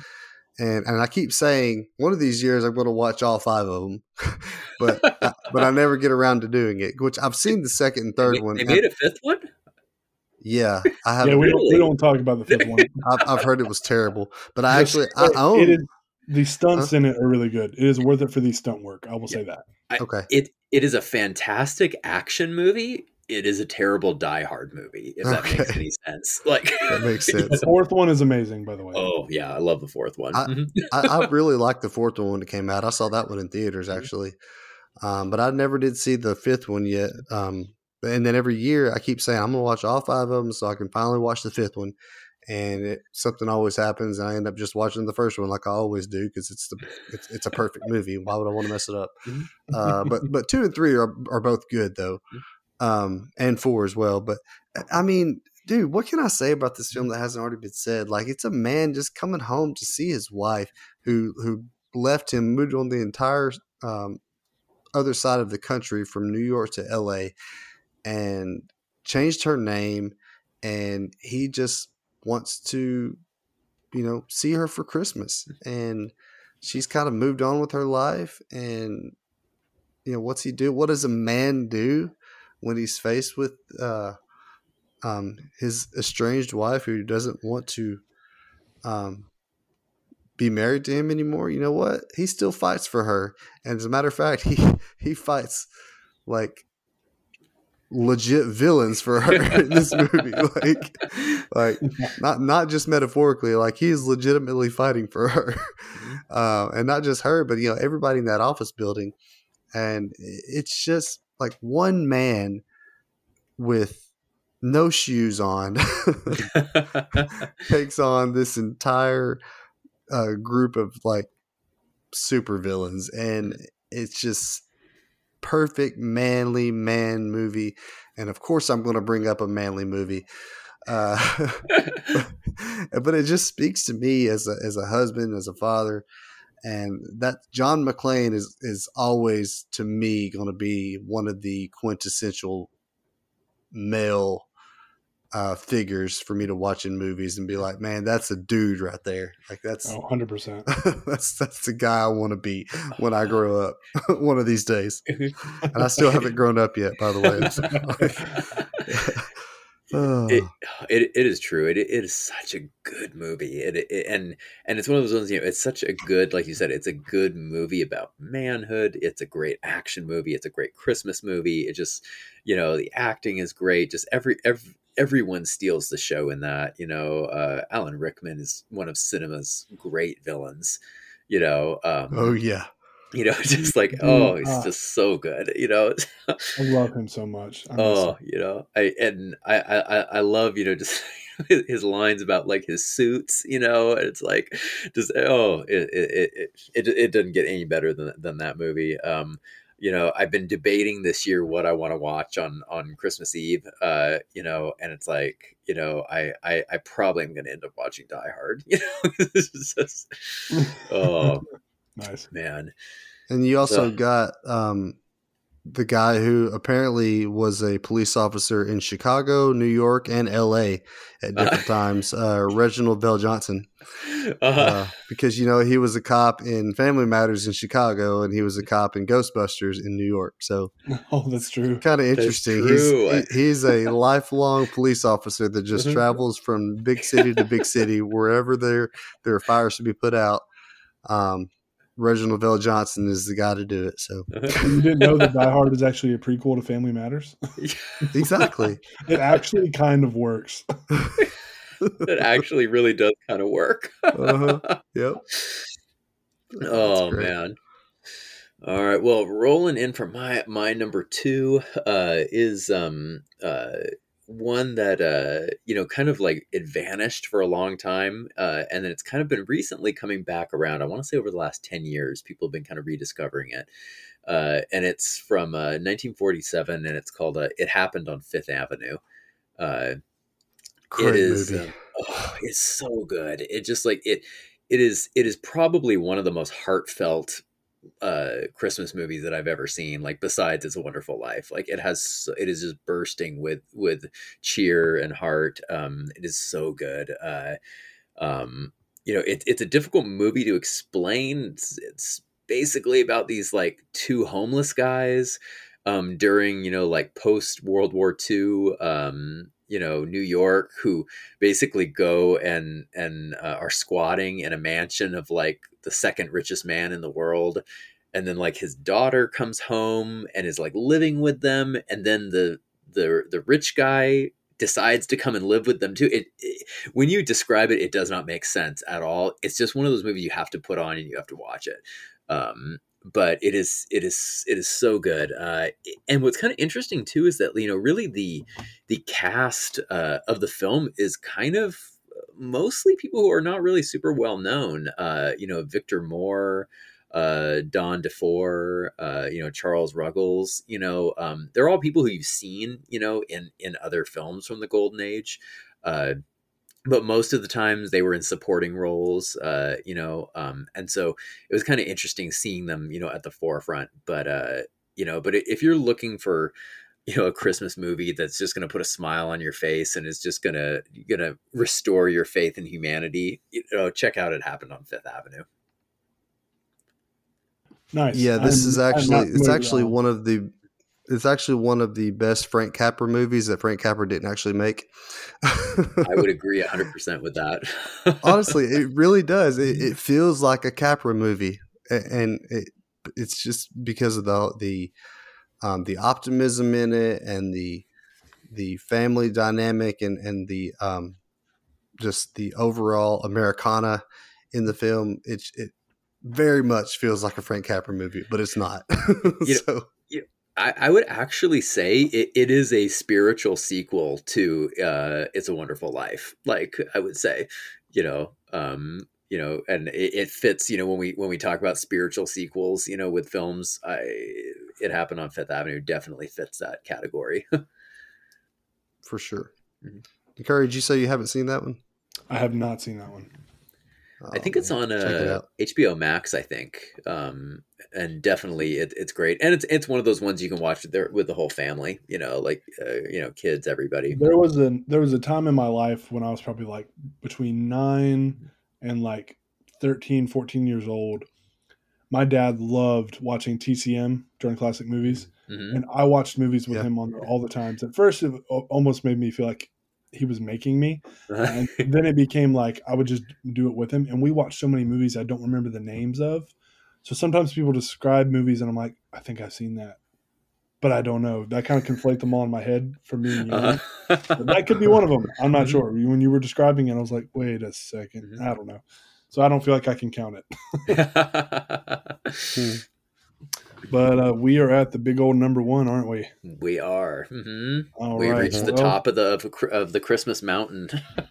Actually surprisingly, this one has been mentioned, Mhm. um, but I can always count on Byron to know uh, my taste because we have very similar tastes in things most of the time, and uh, that is Jingle All the Way. Ah, yes, yes, Dude, I JB knows this.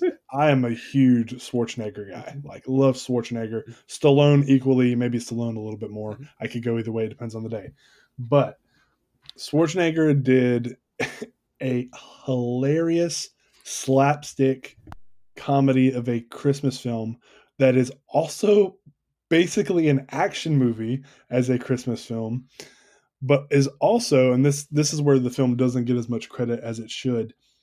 It is a wonderful satire of the Christmas season and the commercialization of Christmas and how it makes people lose focus of what the season is truly about. And a lot of people don't think about that Mm. but it's also a spoof of Power Rangers and how those big children's shows and and the Cry for Toys and you know Turbo Man and all that. So like if you this is one of those movies Nobody loves Boomer. nobody loves Boomer. Yeah. Nobody, nobody loves Alpha. but like just like Home Alone, sometimes even more so than Home Alone. I feel like this movie is so quintessential '90s. It, it captures so much about what kids were into in the into the '90s, how films were in the '90s, how Black Friday shopping and uh, you know just the shopping at Christmas, how it started to get so corporate, where people would trample each other. Like that happens in this movie, and it's played for laughs. And then like Arnold Schwarzenegger almost assaults a little kid trying to get that.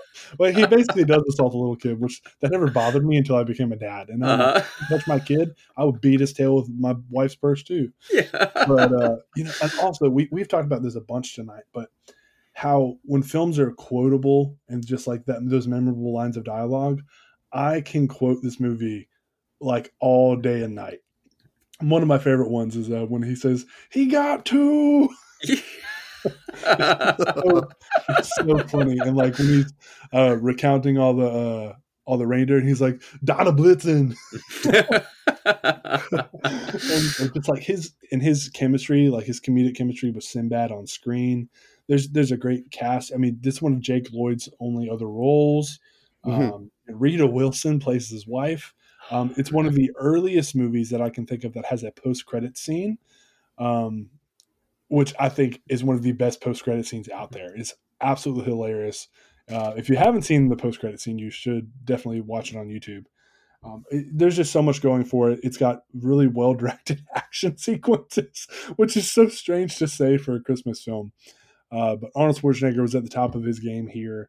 Uh, I could literally rave about it um, all day and night.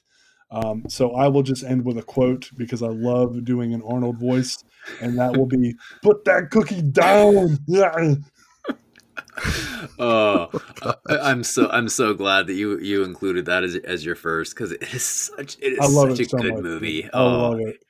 You know, it just you know, like you said, it it did so much first. You know that we see so commonly. You know, in Christmas movies now, but it it, it did it first um, mm-hmm. you know, and the satire of everything. Just like you know, this.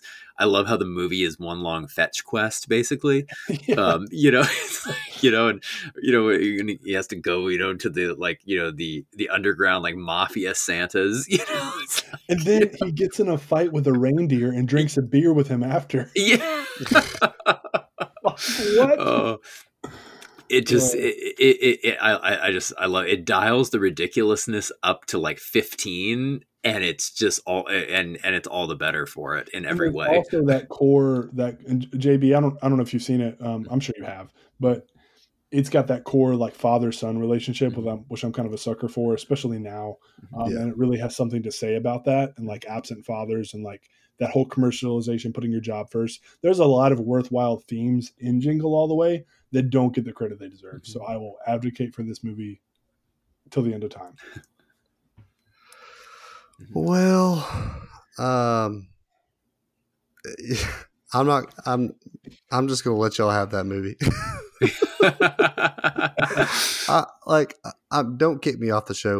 Um, oh, I just saw your letterboxd score. Boo. I. I here's the thing. Uh, you guys are making some points that makes me want to watch it again but I had not watched it since I was a kid. And I remember really, really loving it and thinking it was one of the greatest Christmas movies ever. And then last year I watched it for the first time in probably 20 something years. And I was like, oh my gosh, this is so dumb. um, it just did not. I, I, remember watching it and thinking, I wish I would have left that in my childhood. left that left that good memory that I had of that movie in my childhood. Um, but now that I listen to you guys, you know, falling all over it, I'm gonna have to give it another shot. Uh, Even if it's not your five star masterpiece that it is for me, you know, I, I do yeah. think maybe you could uh, take another look. Otherwise, yeah. you can just be in your wrong and be wrong about it. Yeah. Sit in your wrongness and be wrong. Yeah. It is kind of interesting looking at like the letterboxd scores for like you know uh, you know uh, my friends and like a lot of our mutual friends it's mm-hmm. very interesting seeing like most people are scoring at either like four and five stars or two stars. It's very interesting. Yeah, it's so uh. Yeah, it's like seems like it, it's very much a pendulum with people. So that that's very interesting. yeah. yeah.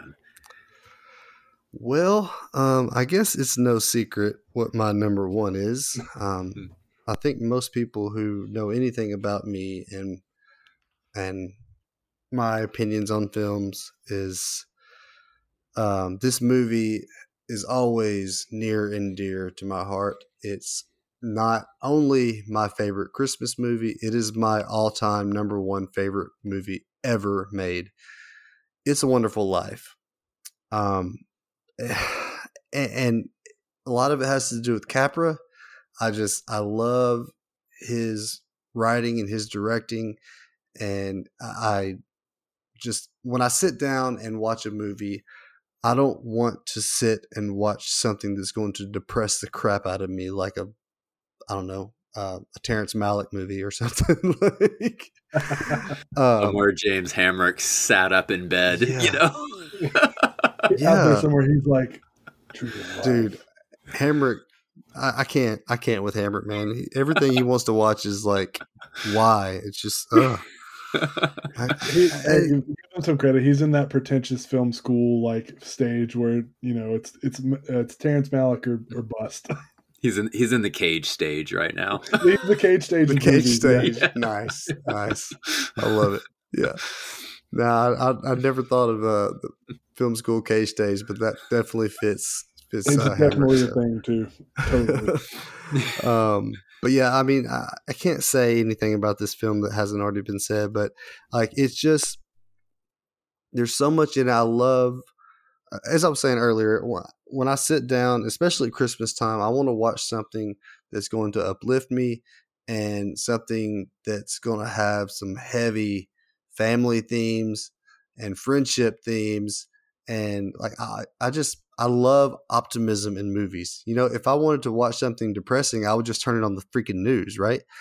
So this movie it just speaks to it, like you said George Bailey is the everyman.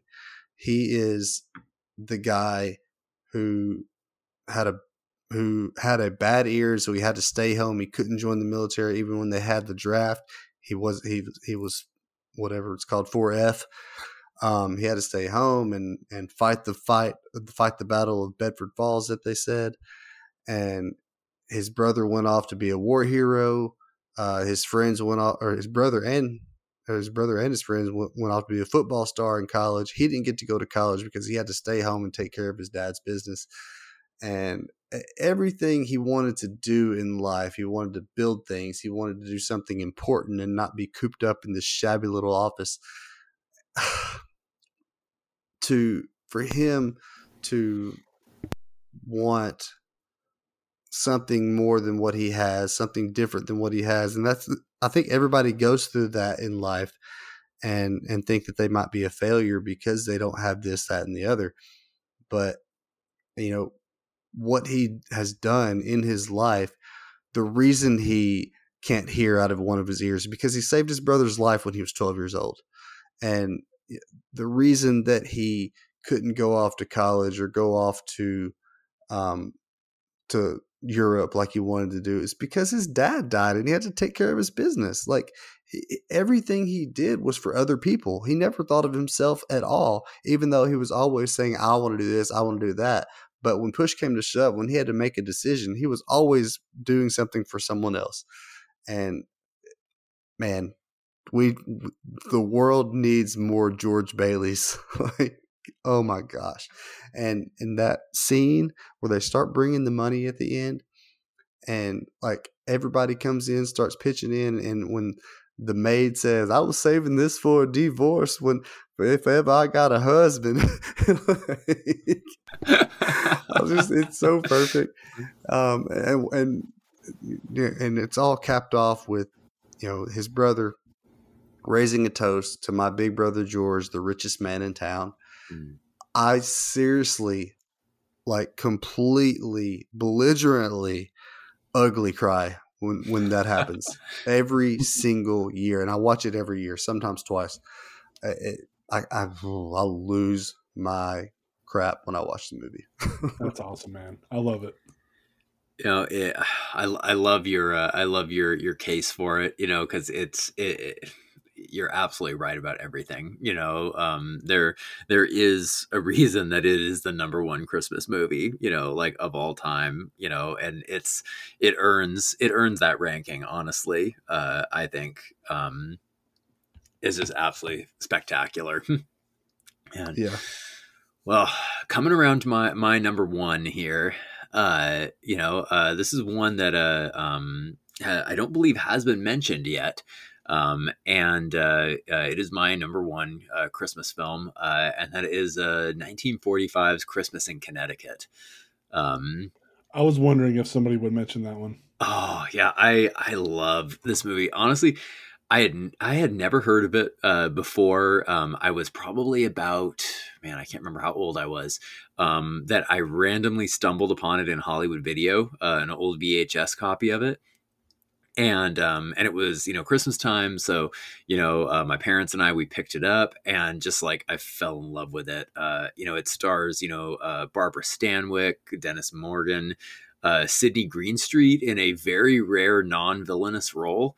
Um, you know, um, you know, a lot of people who watch noirs will always recognize him. You know, he he starred alongside Humphrey Bogart, you know, as the villain in in uh, quite a few movies. Um, but uh, you know, the basic storyline of it is you know Barbara Stanwyck is this like uh, writer for a magazine, you know, where she writes like uh, recipes and like this you know this idyllic life in the country she has. But the secret she has is that she doesn't actually have that life. that she's like living in an apartment, and then she ends up through a series of mishaps having to host a wounded soldier from World War II at her house uh, in the country and her editor and everything ends up like they have to put together this plan because she doesn't want to be fired. And so she has to create this whole like fake life basically uh, you know to uh, uh, for this soldier and her editor and everything. And of course there's like a romance plot and everything and it's just it's such a great it's such a great movie. Um, has a fantastic cast. Um, you know the humor it has slapstick humor it has witty banter. Um, you know it has kind of that uh, that um 1940s you know like christmas feel that you saw in like holiday inn and everything like that that just um yeah it's, it's just fantastic. So if any of you have not seen christmas in connecticut uh check it out. I want to say i think it's streaming on hbo max right now and uh it's just it's just uh it's a pleasure to watch at christmas time. Cool deal man. I, I think i've seen that one. Mm-hmm. um it was one of those ones i think i watched with my dad mm-hmm. but i've like I couldn't tell you any details, but I, am pretty sure I've seen it. Mm-hmm. Yeah, it's it's one of those ones like I, I, I think it was on pretty it it's normally on a pretty heavy rotation of Turner movie classics, uh, you know, um, but yeah, it's just it's it's it's so good, um, absolutely, you know. But man, well, you know, we have reached the end of our our top ten list. Uh, you know, we've had a few overlapping films. We've had some that uh, that on lists that um, you know the others haven't had. And I also want to congratulate uh, you know all three of us on uh, being marked safe from Love Actually. oh, you know, um, I actually am not, uh, you know, uh, it's not a movie that I dislike, um, but it's also one that I don't quite understand, you know, being at the top of everybody's lists. Um, you know, so uh, so actually, I'm kind of happy to, to, have gotten through a list where actually we did not mention that movie once. Um, well, it's it's one that I've I've always wanted to watch, and I, I just mm-hmm. haven't gotten around to doing it because I really love Richard Curtis's um, mm-hmm. About Time. Mm, I actually, I actually did a, a, mm-hmm. Manly Movies episode on that because mm-hmm. I mean, it's just oh, that movie's so freaking good. Mm-hmm. Um, so I've always wanted to watch Love Actually, thinking he maybe he captures some kind of magic in it, like mm-hmm. like that other movie that that I liked of his. So we'll see. You know, uh, I mean, I, I, would say it's definitely it's worth watching. You know, like I said, I don't dislike it. Um, you know, it's just not up, you know, as high up on on lists as like the other movies. But you know, if if you enjoy kind of the classic Hollywood star driven vehicle. It's oh man, I mean it's just packed full of of of stars, you know. Um it, it is definitely it is definitely good. Um you know, it's definitely I would say it's not like a not really a family friendly movie. Um you hmm. know it's not really something you can you know watch with like the whole family because there is definitely some some uh, some scenes in it but uh but it's worth watching so i i think you'll probably enjoy it um you know de- definitely worth seeing at least once to see how you feel about it Nice. All right. So we are at that time, folks, now for uh, our each of our picks for what we feel is the worst Christmas movie. Um, you know, um, and this is a movie that doesn't have to be worst in the sense of of filmmaking. It can just be one that you dislike for some reason. Um, you know, so uh, why don't we get started with you, JB? Uh, what what is the movie that you hate the most at Christmas time? I'm not gonna. I'm not gonna say what y'all what we talked about earlier. um, I'm not gonna say that because it's not. It's not definitely not the worst. Um, and I understand why people really like it. Um, I I could say the Santa Clause three, but it's been a long time since I've watched it, so um, I just remember it being pretty bad. Um, same with um, Christmas with the Cranks. I, I remember not liking yeah. it either. Mm-hmm. But I I did read the John Grisham uh, book, the original that that was based off, Skipping Christmas, and I really liked it. But yeah, I just remember that movie being kind of dumb. Um, I'd like to say a Christmas story just because it's overrated. I'm just, um, but I'm I'm coming to the the one that I have that that, that I have to mention that I just want to be controversial on this because I know how much people love this movie and they consider it one of their you know offbeat Christmas movies that pe- pretentious people a lot of times will probably say this is a good one, or I'd say maybe people that you know don't get caught up in the traditional Christmas movies and want to be different. Uh, but dude, I've never understood why people like Krampus so much. Like, I've never seen it. I, I want to seen it because I, I like Oh, the- I like the director a lot. Um, I like what he did with Godzilla, but uh, yeah, I, Christmas and horror. Are, yeah, I don't know. You know, yeah, it- it- that's that's the big thing. Christmas and horror just don't mix for me, and this movie, I don't know. It just it just kind of gives me the heebie-jeebies. like I'm just I'm not. Uh, I, I, I first of all, I don't really like cult kind of movies, and I'm not talking about like like like a cult classic for anything. I'm talking about like legit movies that are like about pagan cultic practices and stuff. you. And I I just I I don't know. I just can't do. I don't like the Wicker Man and stuff like that, and Midsommar. I just it's I don't I, I can't deal with it. It just it makes my stomach churn, and it hurts to watch it. Um, and this is just one of those. It's kind of like that, and I'm just it, it ain't for me, and I don't understand why so so many people like it. I remember there being a snowman movie where the snowman kills people. Yes, From the, I think it came out in the '90s. I don't remember what it's called. I need to think it is- rewatch that, but I, I know what you're talking about. I, I haven't I know ever which seen one it. you but I remember, Yeah. I remember seeing the like the VHS at Blockbuster and Hollywood Video, like you mentioned, Byron. I remember seeing it at those places quite a bit, and I always wanted to watch it, but I'm like, I was too scared. It is uh, Jack Frost from 1997. Okay, it is Jack Frost. Oh, I Oh. was thinking that was a good movie though. I was thinking that. Well, well, there's a Mi- isn't there one with Michael Keaton that's the same title? Uh, I believe so. Yes. I think those are Um, movies people get confused. It's like mhm. Okay. a strange Mandela effect kind of thing.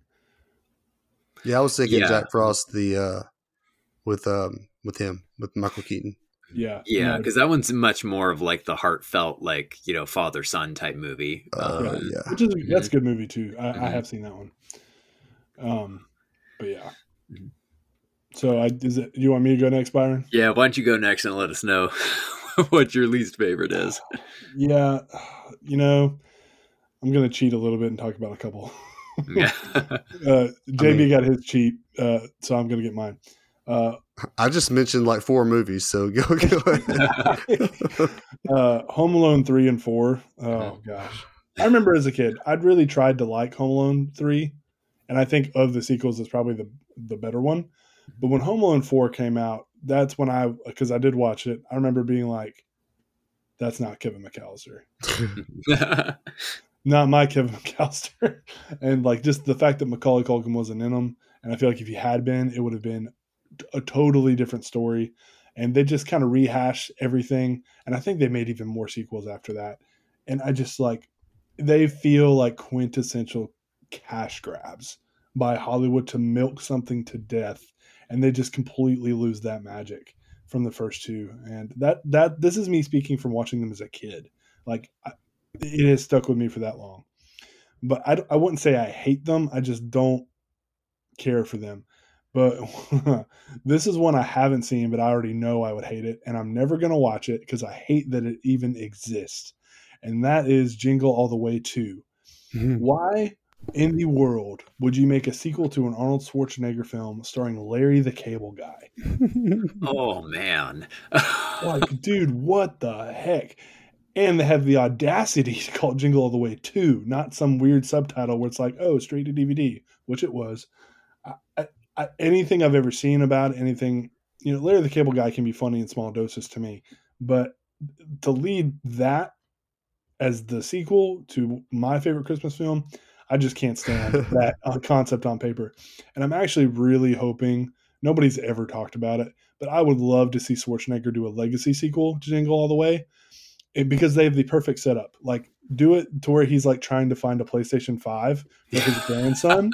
Like, Jake Lloyd would never come back, I'm sure, Mhm. but um, if they, if they could, that'd be amazing. He won't. But like like he's they can make it a play on like they could do the the play box seven or something like combine you know they can make something up and he's trying to find it for his grandkids and he can't do it and he has to try to navigate like online like Amazon shopping like there's there's so many good ideas that they could do with that and they made a sequel with Larry the Cable Guy. I'm, I'm, I'm honestly surprised that they have not because like Schwarzenegger has been revisiting, you know, some of his hits, and like Yeah. even though that movie was not a hit in theaters, it, it is really be, it's become a hit over the years. You know, like Right. every you know, Mhm. I'm surprised. Like I would love to see that. Oh, Like the, it, people literally made memes when the PS5 first came out. Mhm. They're like, "This is today's Turbo Man." I'm like, yeah. "There's your plot right there." Like, let's what the Mhm. heck? If nobody else writes it, maybe I should. Oh, dude, I, w- I, w- I would read that script if you uh, if you wrote that. yeah, I just might. oh, I I I'll actually be honest. have. I'm Oh, go ahead. no. I was gonna say. I'll be honest. I'm. You're making me want to put Jingle All the Way two on right now, No. just to spite you and try it out. You probably would like it more than the original, you heretic. yeah.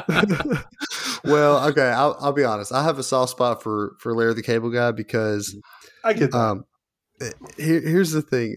This is what I love about Larry the Cable Guy. He is um because I've watched some of his original comedy before he was Larry the Cable Guy when he was uh whatever his name is Ron Will- Williams or something. I can't think of his his real name. Um, um, but he was you know up there in khakis and sneakers, and he doesn't have a southern accent at all. Um, and then he just came up with this persona, Larry the Cable Guy, and he was instantly a success overnight. And people go to his shows. Southerners go to this guy's shows and laugh hysterically at a man who is making fun of them. and it's just so perfect. And they don't, most of them probably don't realize that he's making fun of them. This is a character. uh, it That is just so funny. I, I did not know that he didn't have a southern accent. That's that's really interesting. It's kind of wild to think about. he's like seriously one of the most biggest comedic geniuses out there to just come up with a persona like that and basically your target audience that loves you the most are the people that you're making fun of That is pretty genius. that is really funny. Yeah. Doesn't belong to Jingle all the way too, but that is genius. Uh-huh. oh, I uh, I actually have um uh I actually got at Walmart uh, when they came out with it. I think it was last year. Um, the uh, the Turbo Man action figure. I have I have that. Uh, oh, I'm so jealous. It's so cool. Oh, I still have it in the box and everything. Um, but it's awesome. oh That's amazing. man. All right. Well, my my I have uh I I have two here that uh that I really dislike when it comes to it. Um, I'll give the honorable mention first, and then I'll give the one that I, I really dislike the most. Um, and uh, the uh, the first one that is is one that I absolutely hate was one that I saw last year. Um, and uh, it was called a Firehouse Christmas, and it was one of those like Hallmark type movies. Um, but it wasn't a Hallmark movie though. It was like a Hallmark ripoff, like almost one of those like Lifetime ones that you see or something. Oh Um. And it is it is one of the worst Christmas movies I've ever seen. It is terrible in every sense of the word. It's like about a firefighter um, who like is trying to you know get back with his like ex-wife or something it is just it is just terrible and it's like you know because it goes from being kind of like a ro- like a romantic comedy to being this kind of like slapstick humor thing it's oh my gosh it's just awful so like um so that that's my honorable mention um but the choice that I'm going to give for my most disliked one, it's probably going to be a little controversial. Um, I wanted to throw a little bit of controversy in there, but it is one that I dislike, and that is 2004's The Polar Express with Tom Hanks. You know, oh, I Oh. I mean, to make it worse, I've never seen it. oh, I appreciate man. what Robert Zemeckis was trying to do, and I it was- it was a a uh, very ambitious, you know, movie for it's for the time that it was made. So I really do appreciate it. Um, but it is it is it is awful. It is it, it's it. I w- I'm gonna just say it. It's terrifying. it's like all of the CGI characters played by Tom Hanks and everybody. It is like uncanny valley they have no souls looking out of their eyes you know and when you are going along in this adventure on the train i just kept thinking like i am in a horror movie right now and then all the characters seem like they're made of rubber you know as they're like they're like bending and you know jumping around. It's like it's it, it's like gumby from hell you know?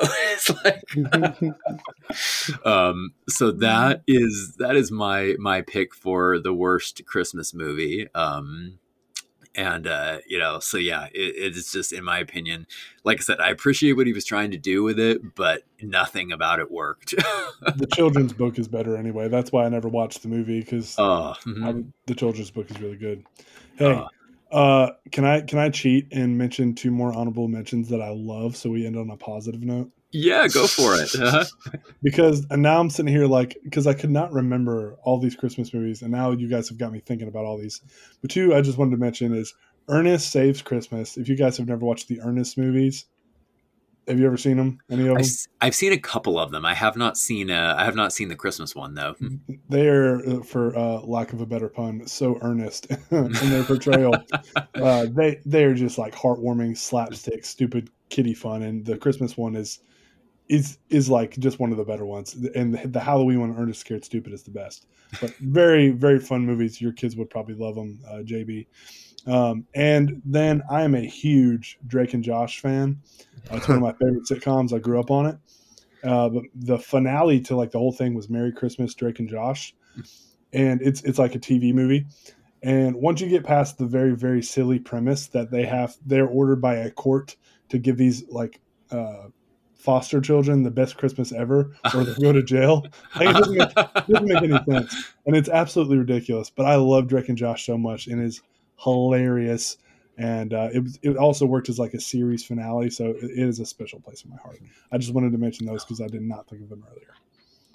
You know, yeah, I've, I've, I've only ever seen a little bit of Drake and Josh. That makes me want to go and check it out now. It's so funny. Unfortunately, not all the episodes are streaming because of music like licensing issues mm. with streaming. They they didn't buy like streaming rights, um, and they've mm. never fully released it on home video. So, oh man, that's yeah, a shame. It's it's a few in the first two seasons, and I think one in the last season. Uh, but anyway, it's literally like one of my all time favorite shows. It is a clean, like hilarious comedy show that you can watch with your kids. Um, some people might think it's dumb, but it works for me. Yeah, and I actually I remember really liking the Ernest movies too when I was a kid. I, I, I needed to bring those let, let my kids watch them. Mm-hmm. Um, yeah. I had actually since you did it, I've got two that I wanted to mention as well. Uh, this is actually I've never seen it, but as as we were talking and I was kind of searching some of the stuff that we talked about, um, uh, Curry, you will appreciate this, by and Byron too um, there was actually a remake of Christmas in Connecticut from 1992, and it has Kris Kristofferson and Tony Curtis, and it is directed by Arnold Schwarzenegger. What? what? no freaking way. Yeah, apparently it's his only directing credit too. Um, yes. uh, oh, I'm wild. watching that. Okay, uh, I want to go and I want to see that now. I know, right? Uh, uh but and, and now one that I yeah, right, 1992. Now one that I have seen that I did not even think about it being a Christmas movie, but I've got to mention it because it's to me it's a top 3 uh, Judy Garland movie is uh, Meet Me in St. Louis. Uh, if you hmm. haven't seen that one, if you like musicals, if you like Judy Garland, dude, you've got this is like one of her best movies ever, and and it's just such a mm, yeah, it's a good uh, one. That's all I'm gonna say. Nice, yeah, I'm familiar with that one, but I don't, it's it's in that category of maybe I've seen it. I don't remember. Man, well, you guys, you guys got me into into into this uh, extra honorable mention thing. So I'm gonna I'm gonna give one more too. Uh, that's a Christmas one. Um, and you know, and this is this is going back to the golden age of, of Hollywood. I keep going back because they made so many good movies back then. Um, mm-hmm. And uh, this was uh, from 1949, and uh, it was uh, called "Come to the Stable" with Loretta Young. And um, it's one of those ones that you don't really hear a lot about. It's one of my mom's favorite movies. Uh, you know, she's seen it countless times, and um, it's it's basically about these two nuns who um, arrive unannounced in the uh, New England town of Bethlehem. And they basically are going with like no support and no money in order to build a children's hospital. Um, and it's this story basically it's set you know there it's set you know at christmas time and everything and it's and it's about basically their journey of trying to raise the money in order to build this children's hospital and it's, it's a comedy uh, but it's also like a heartfelt drama as well um, and it's just it's it's a great great movie um, and uh, you know it's uh, has a lot of uh, a lot of uh, Christian themes. I mean, obviously, you know, they're they're Catholic nuns in it, um, but uh, but it has a lot of uh, a lot of very uh, very sweet themes of of you know of like you know hope, of prayer, of miracles. You know. Uh, of you know, um, you know the gospel. It's it's it's a great great movie. So I highly recommend uh, to anybody if you if you enjoy Christmas movies and if you enjoy that that era, it's it's one to uh to check out. Cool, man. Mm-hmm. Definitely will keep in mind. Mm-hmm. Yep. Man, well, you know, uh, I want to thank you guys for uh, for coming on uh, for this uh, for this special Christmas themed episode. Uh, had a lot of fun, and I think uh, I think we discussed a lot of great movies. And there's some on there that I'd never heard of, and those ones that I hadn't seen. You know, that I've marked down on my list. Uh, you know, so uh, definitely appreciate you guys you guys coming on. Mm-hmm. Thank you so much for having me, man. It's it's been a pleasure. It's it's late here. Mm-hmm. I stayed longer than I said I would. But that's just a testament to enjoying speaking to both of you very very much. Um, I had a great time. It was uh, actually a recharge I didn't know I needed. So, Aww. Merry Christmas to you both. I appreciate your friendships very much. Oh man, well, Merry Christmas to you, Curry, yeah, and man. to you, JB, as well. Um, you know, I love being friends with you guys, and uh, you know, you guys have enriched my life in a lot of in a lot of uh, various ways. You know, and um, you know, where can uh, where can people uh, follow you guys and see the content that you're producing? JBL, you go first. Okay, yeah. Well, um, I have a podcast called Manly Movies where I I've had Curry on there a couple times, which his episodes have not been released yet, but they're coming. Um, and I've and Byron's on been on there, hmm, well, three times as well. One of one of which has not been released, um, but but it's also coming soon. Um, but yeah, I basically we just talk about we, we take a movie that you know speaks to men, and we just kind of talk about the different lessons that you can take as a man, as a husband, father, or really just all men in general. Um, and, and, we look and try to find the, the positive and and the, uh, and what what can we learn from movies and you know what what can they teach us about life and, and about being a man and that's kind of where where, where I come from. Um, you know, search manly movies in your uh, favorite podcast catcher. I also have Letterboxd. I think my name is something. I think it's I think it's just uh, JB Huffman. Maybe I'm not sure. I'll, I'll come back to that later. You can go on to Curry. It is I actually had your Letterboxd up because I was on that Schwarzenegger movie. it, it is just JB Huffman. Yeah, yeah. So for me, uh, gosh, I feel like I do a lot and spread myself thin. mm. But uh, you, uh, firstly, a little shameless plug for Byron. I uh, occasionally uh, write for viralhair.com uh, movie reviews, mm-hmm. otherwise known as the Curry Review. Um, I'm branding it after myself uh, mm-hmm. because it's just funny. Uh, actually, there's a whole story behind that. Uh, it comes from a dance that was named the Curry that I did at a church youth group one time. Um, that just is actually the front of all of my videos. uh, it, was dubbed the curry, but that's where that comes from. Um, if you didn't know, uh, it is going to be trademarked here shortly. Probably. um, so I do that. Uh, I have a YouTube channel with a good friend of mine uh, who I think has been on JB's podcast, Manly Movies. Uh, Lamont English. He and I have a YouTube channel called Nerd City Central, where it sounds like what it is. It's Mhm. uh, we, we rank movies, uh, franchises. We sometimes do theories. We're a little bit uh, sparsed out with how we do our content, just both being dads and busy and being in different time zones. Um, we recently ranked the Spider-Man uh, series that's coming out uh, soon, um, and so we're we're aiming to do like one video a month uh, for next year to just try to be more consistent. But the main crux of what I do uh, for the Curry review is on my YouTube channel, which is it's always funny when how how I try to explain this to people. My YouTube channel is Currinator Productions, and one of my shows on my channel is the Curry Review. I've had that channel since 2008, and I have done all, all sorts of stuff on it. Um, and yeah, so I just I like to review things that I like, things that I'm into. I don't review every new release. Um, I'm my, my goal is to join some critics associations, and um, uh, actually, uh, Byron uh, approved me to be in one. Has been a big uh, mentor for me in that area with the Indie Critics of America. So thank you for that, Byron. You rock Oh, And, you're uh, welcome. Hmm. means, means a lot to me. It was a big deal when I got to share that. Um, and our motto at the Curry Review is always look for the good. So what I try to do is even with movies I can't stand, which I probably need to do for Jingle All the Way too, and actually watch it, is to always look for the good. What what can we pull out that is fair? That people that worked hard on this film, the thousands that didn't have anything to do with the story or the bad decisions in marketing or whatnot.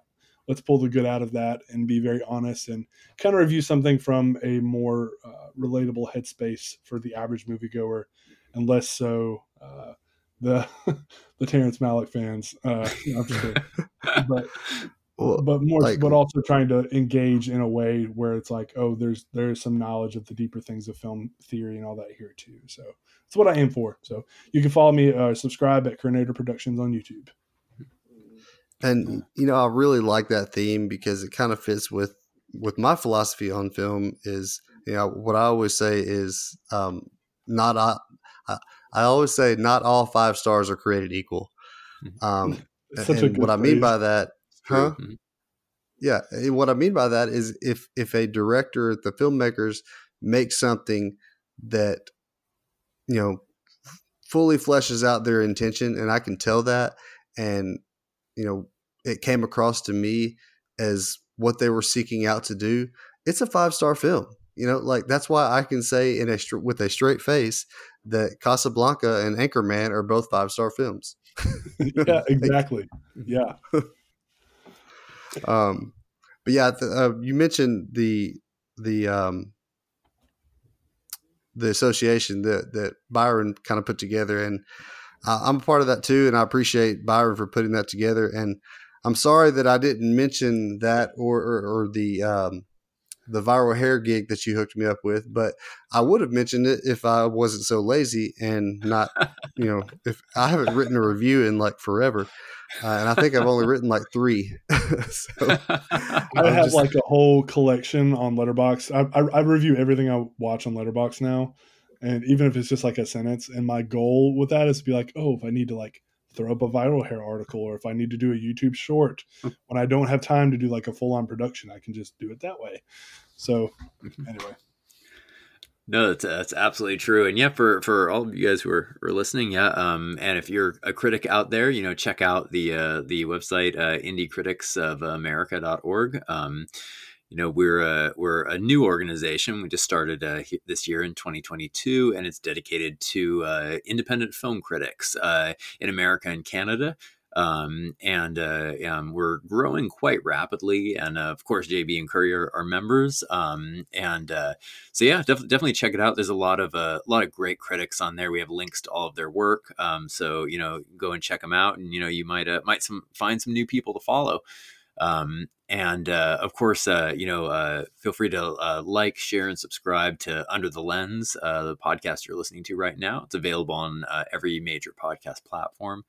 And uh, if you want to find more uh, of uh, my work, um, uh, I write on uh, viralhair.com uh, and as well as um, the uh, 25 uh, YL media site, 25yearslater.com. Uh, I post um, longer film essays and analysis on there.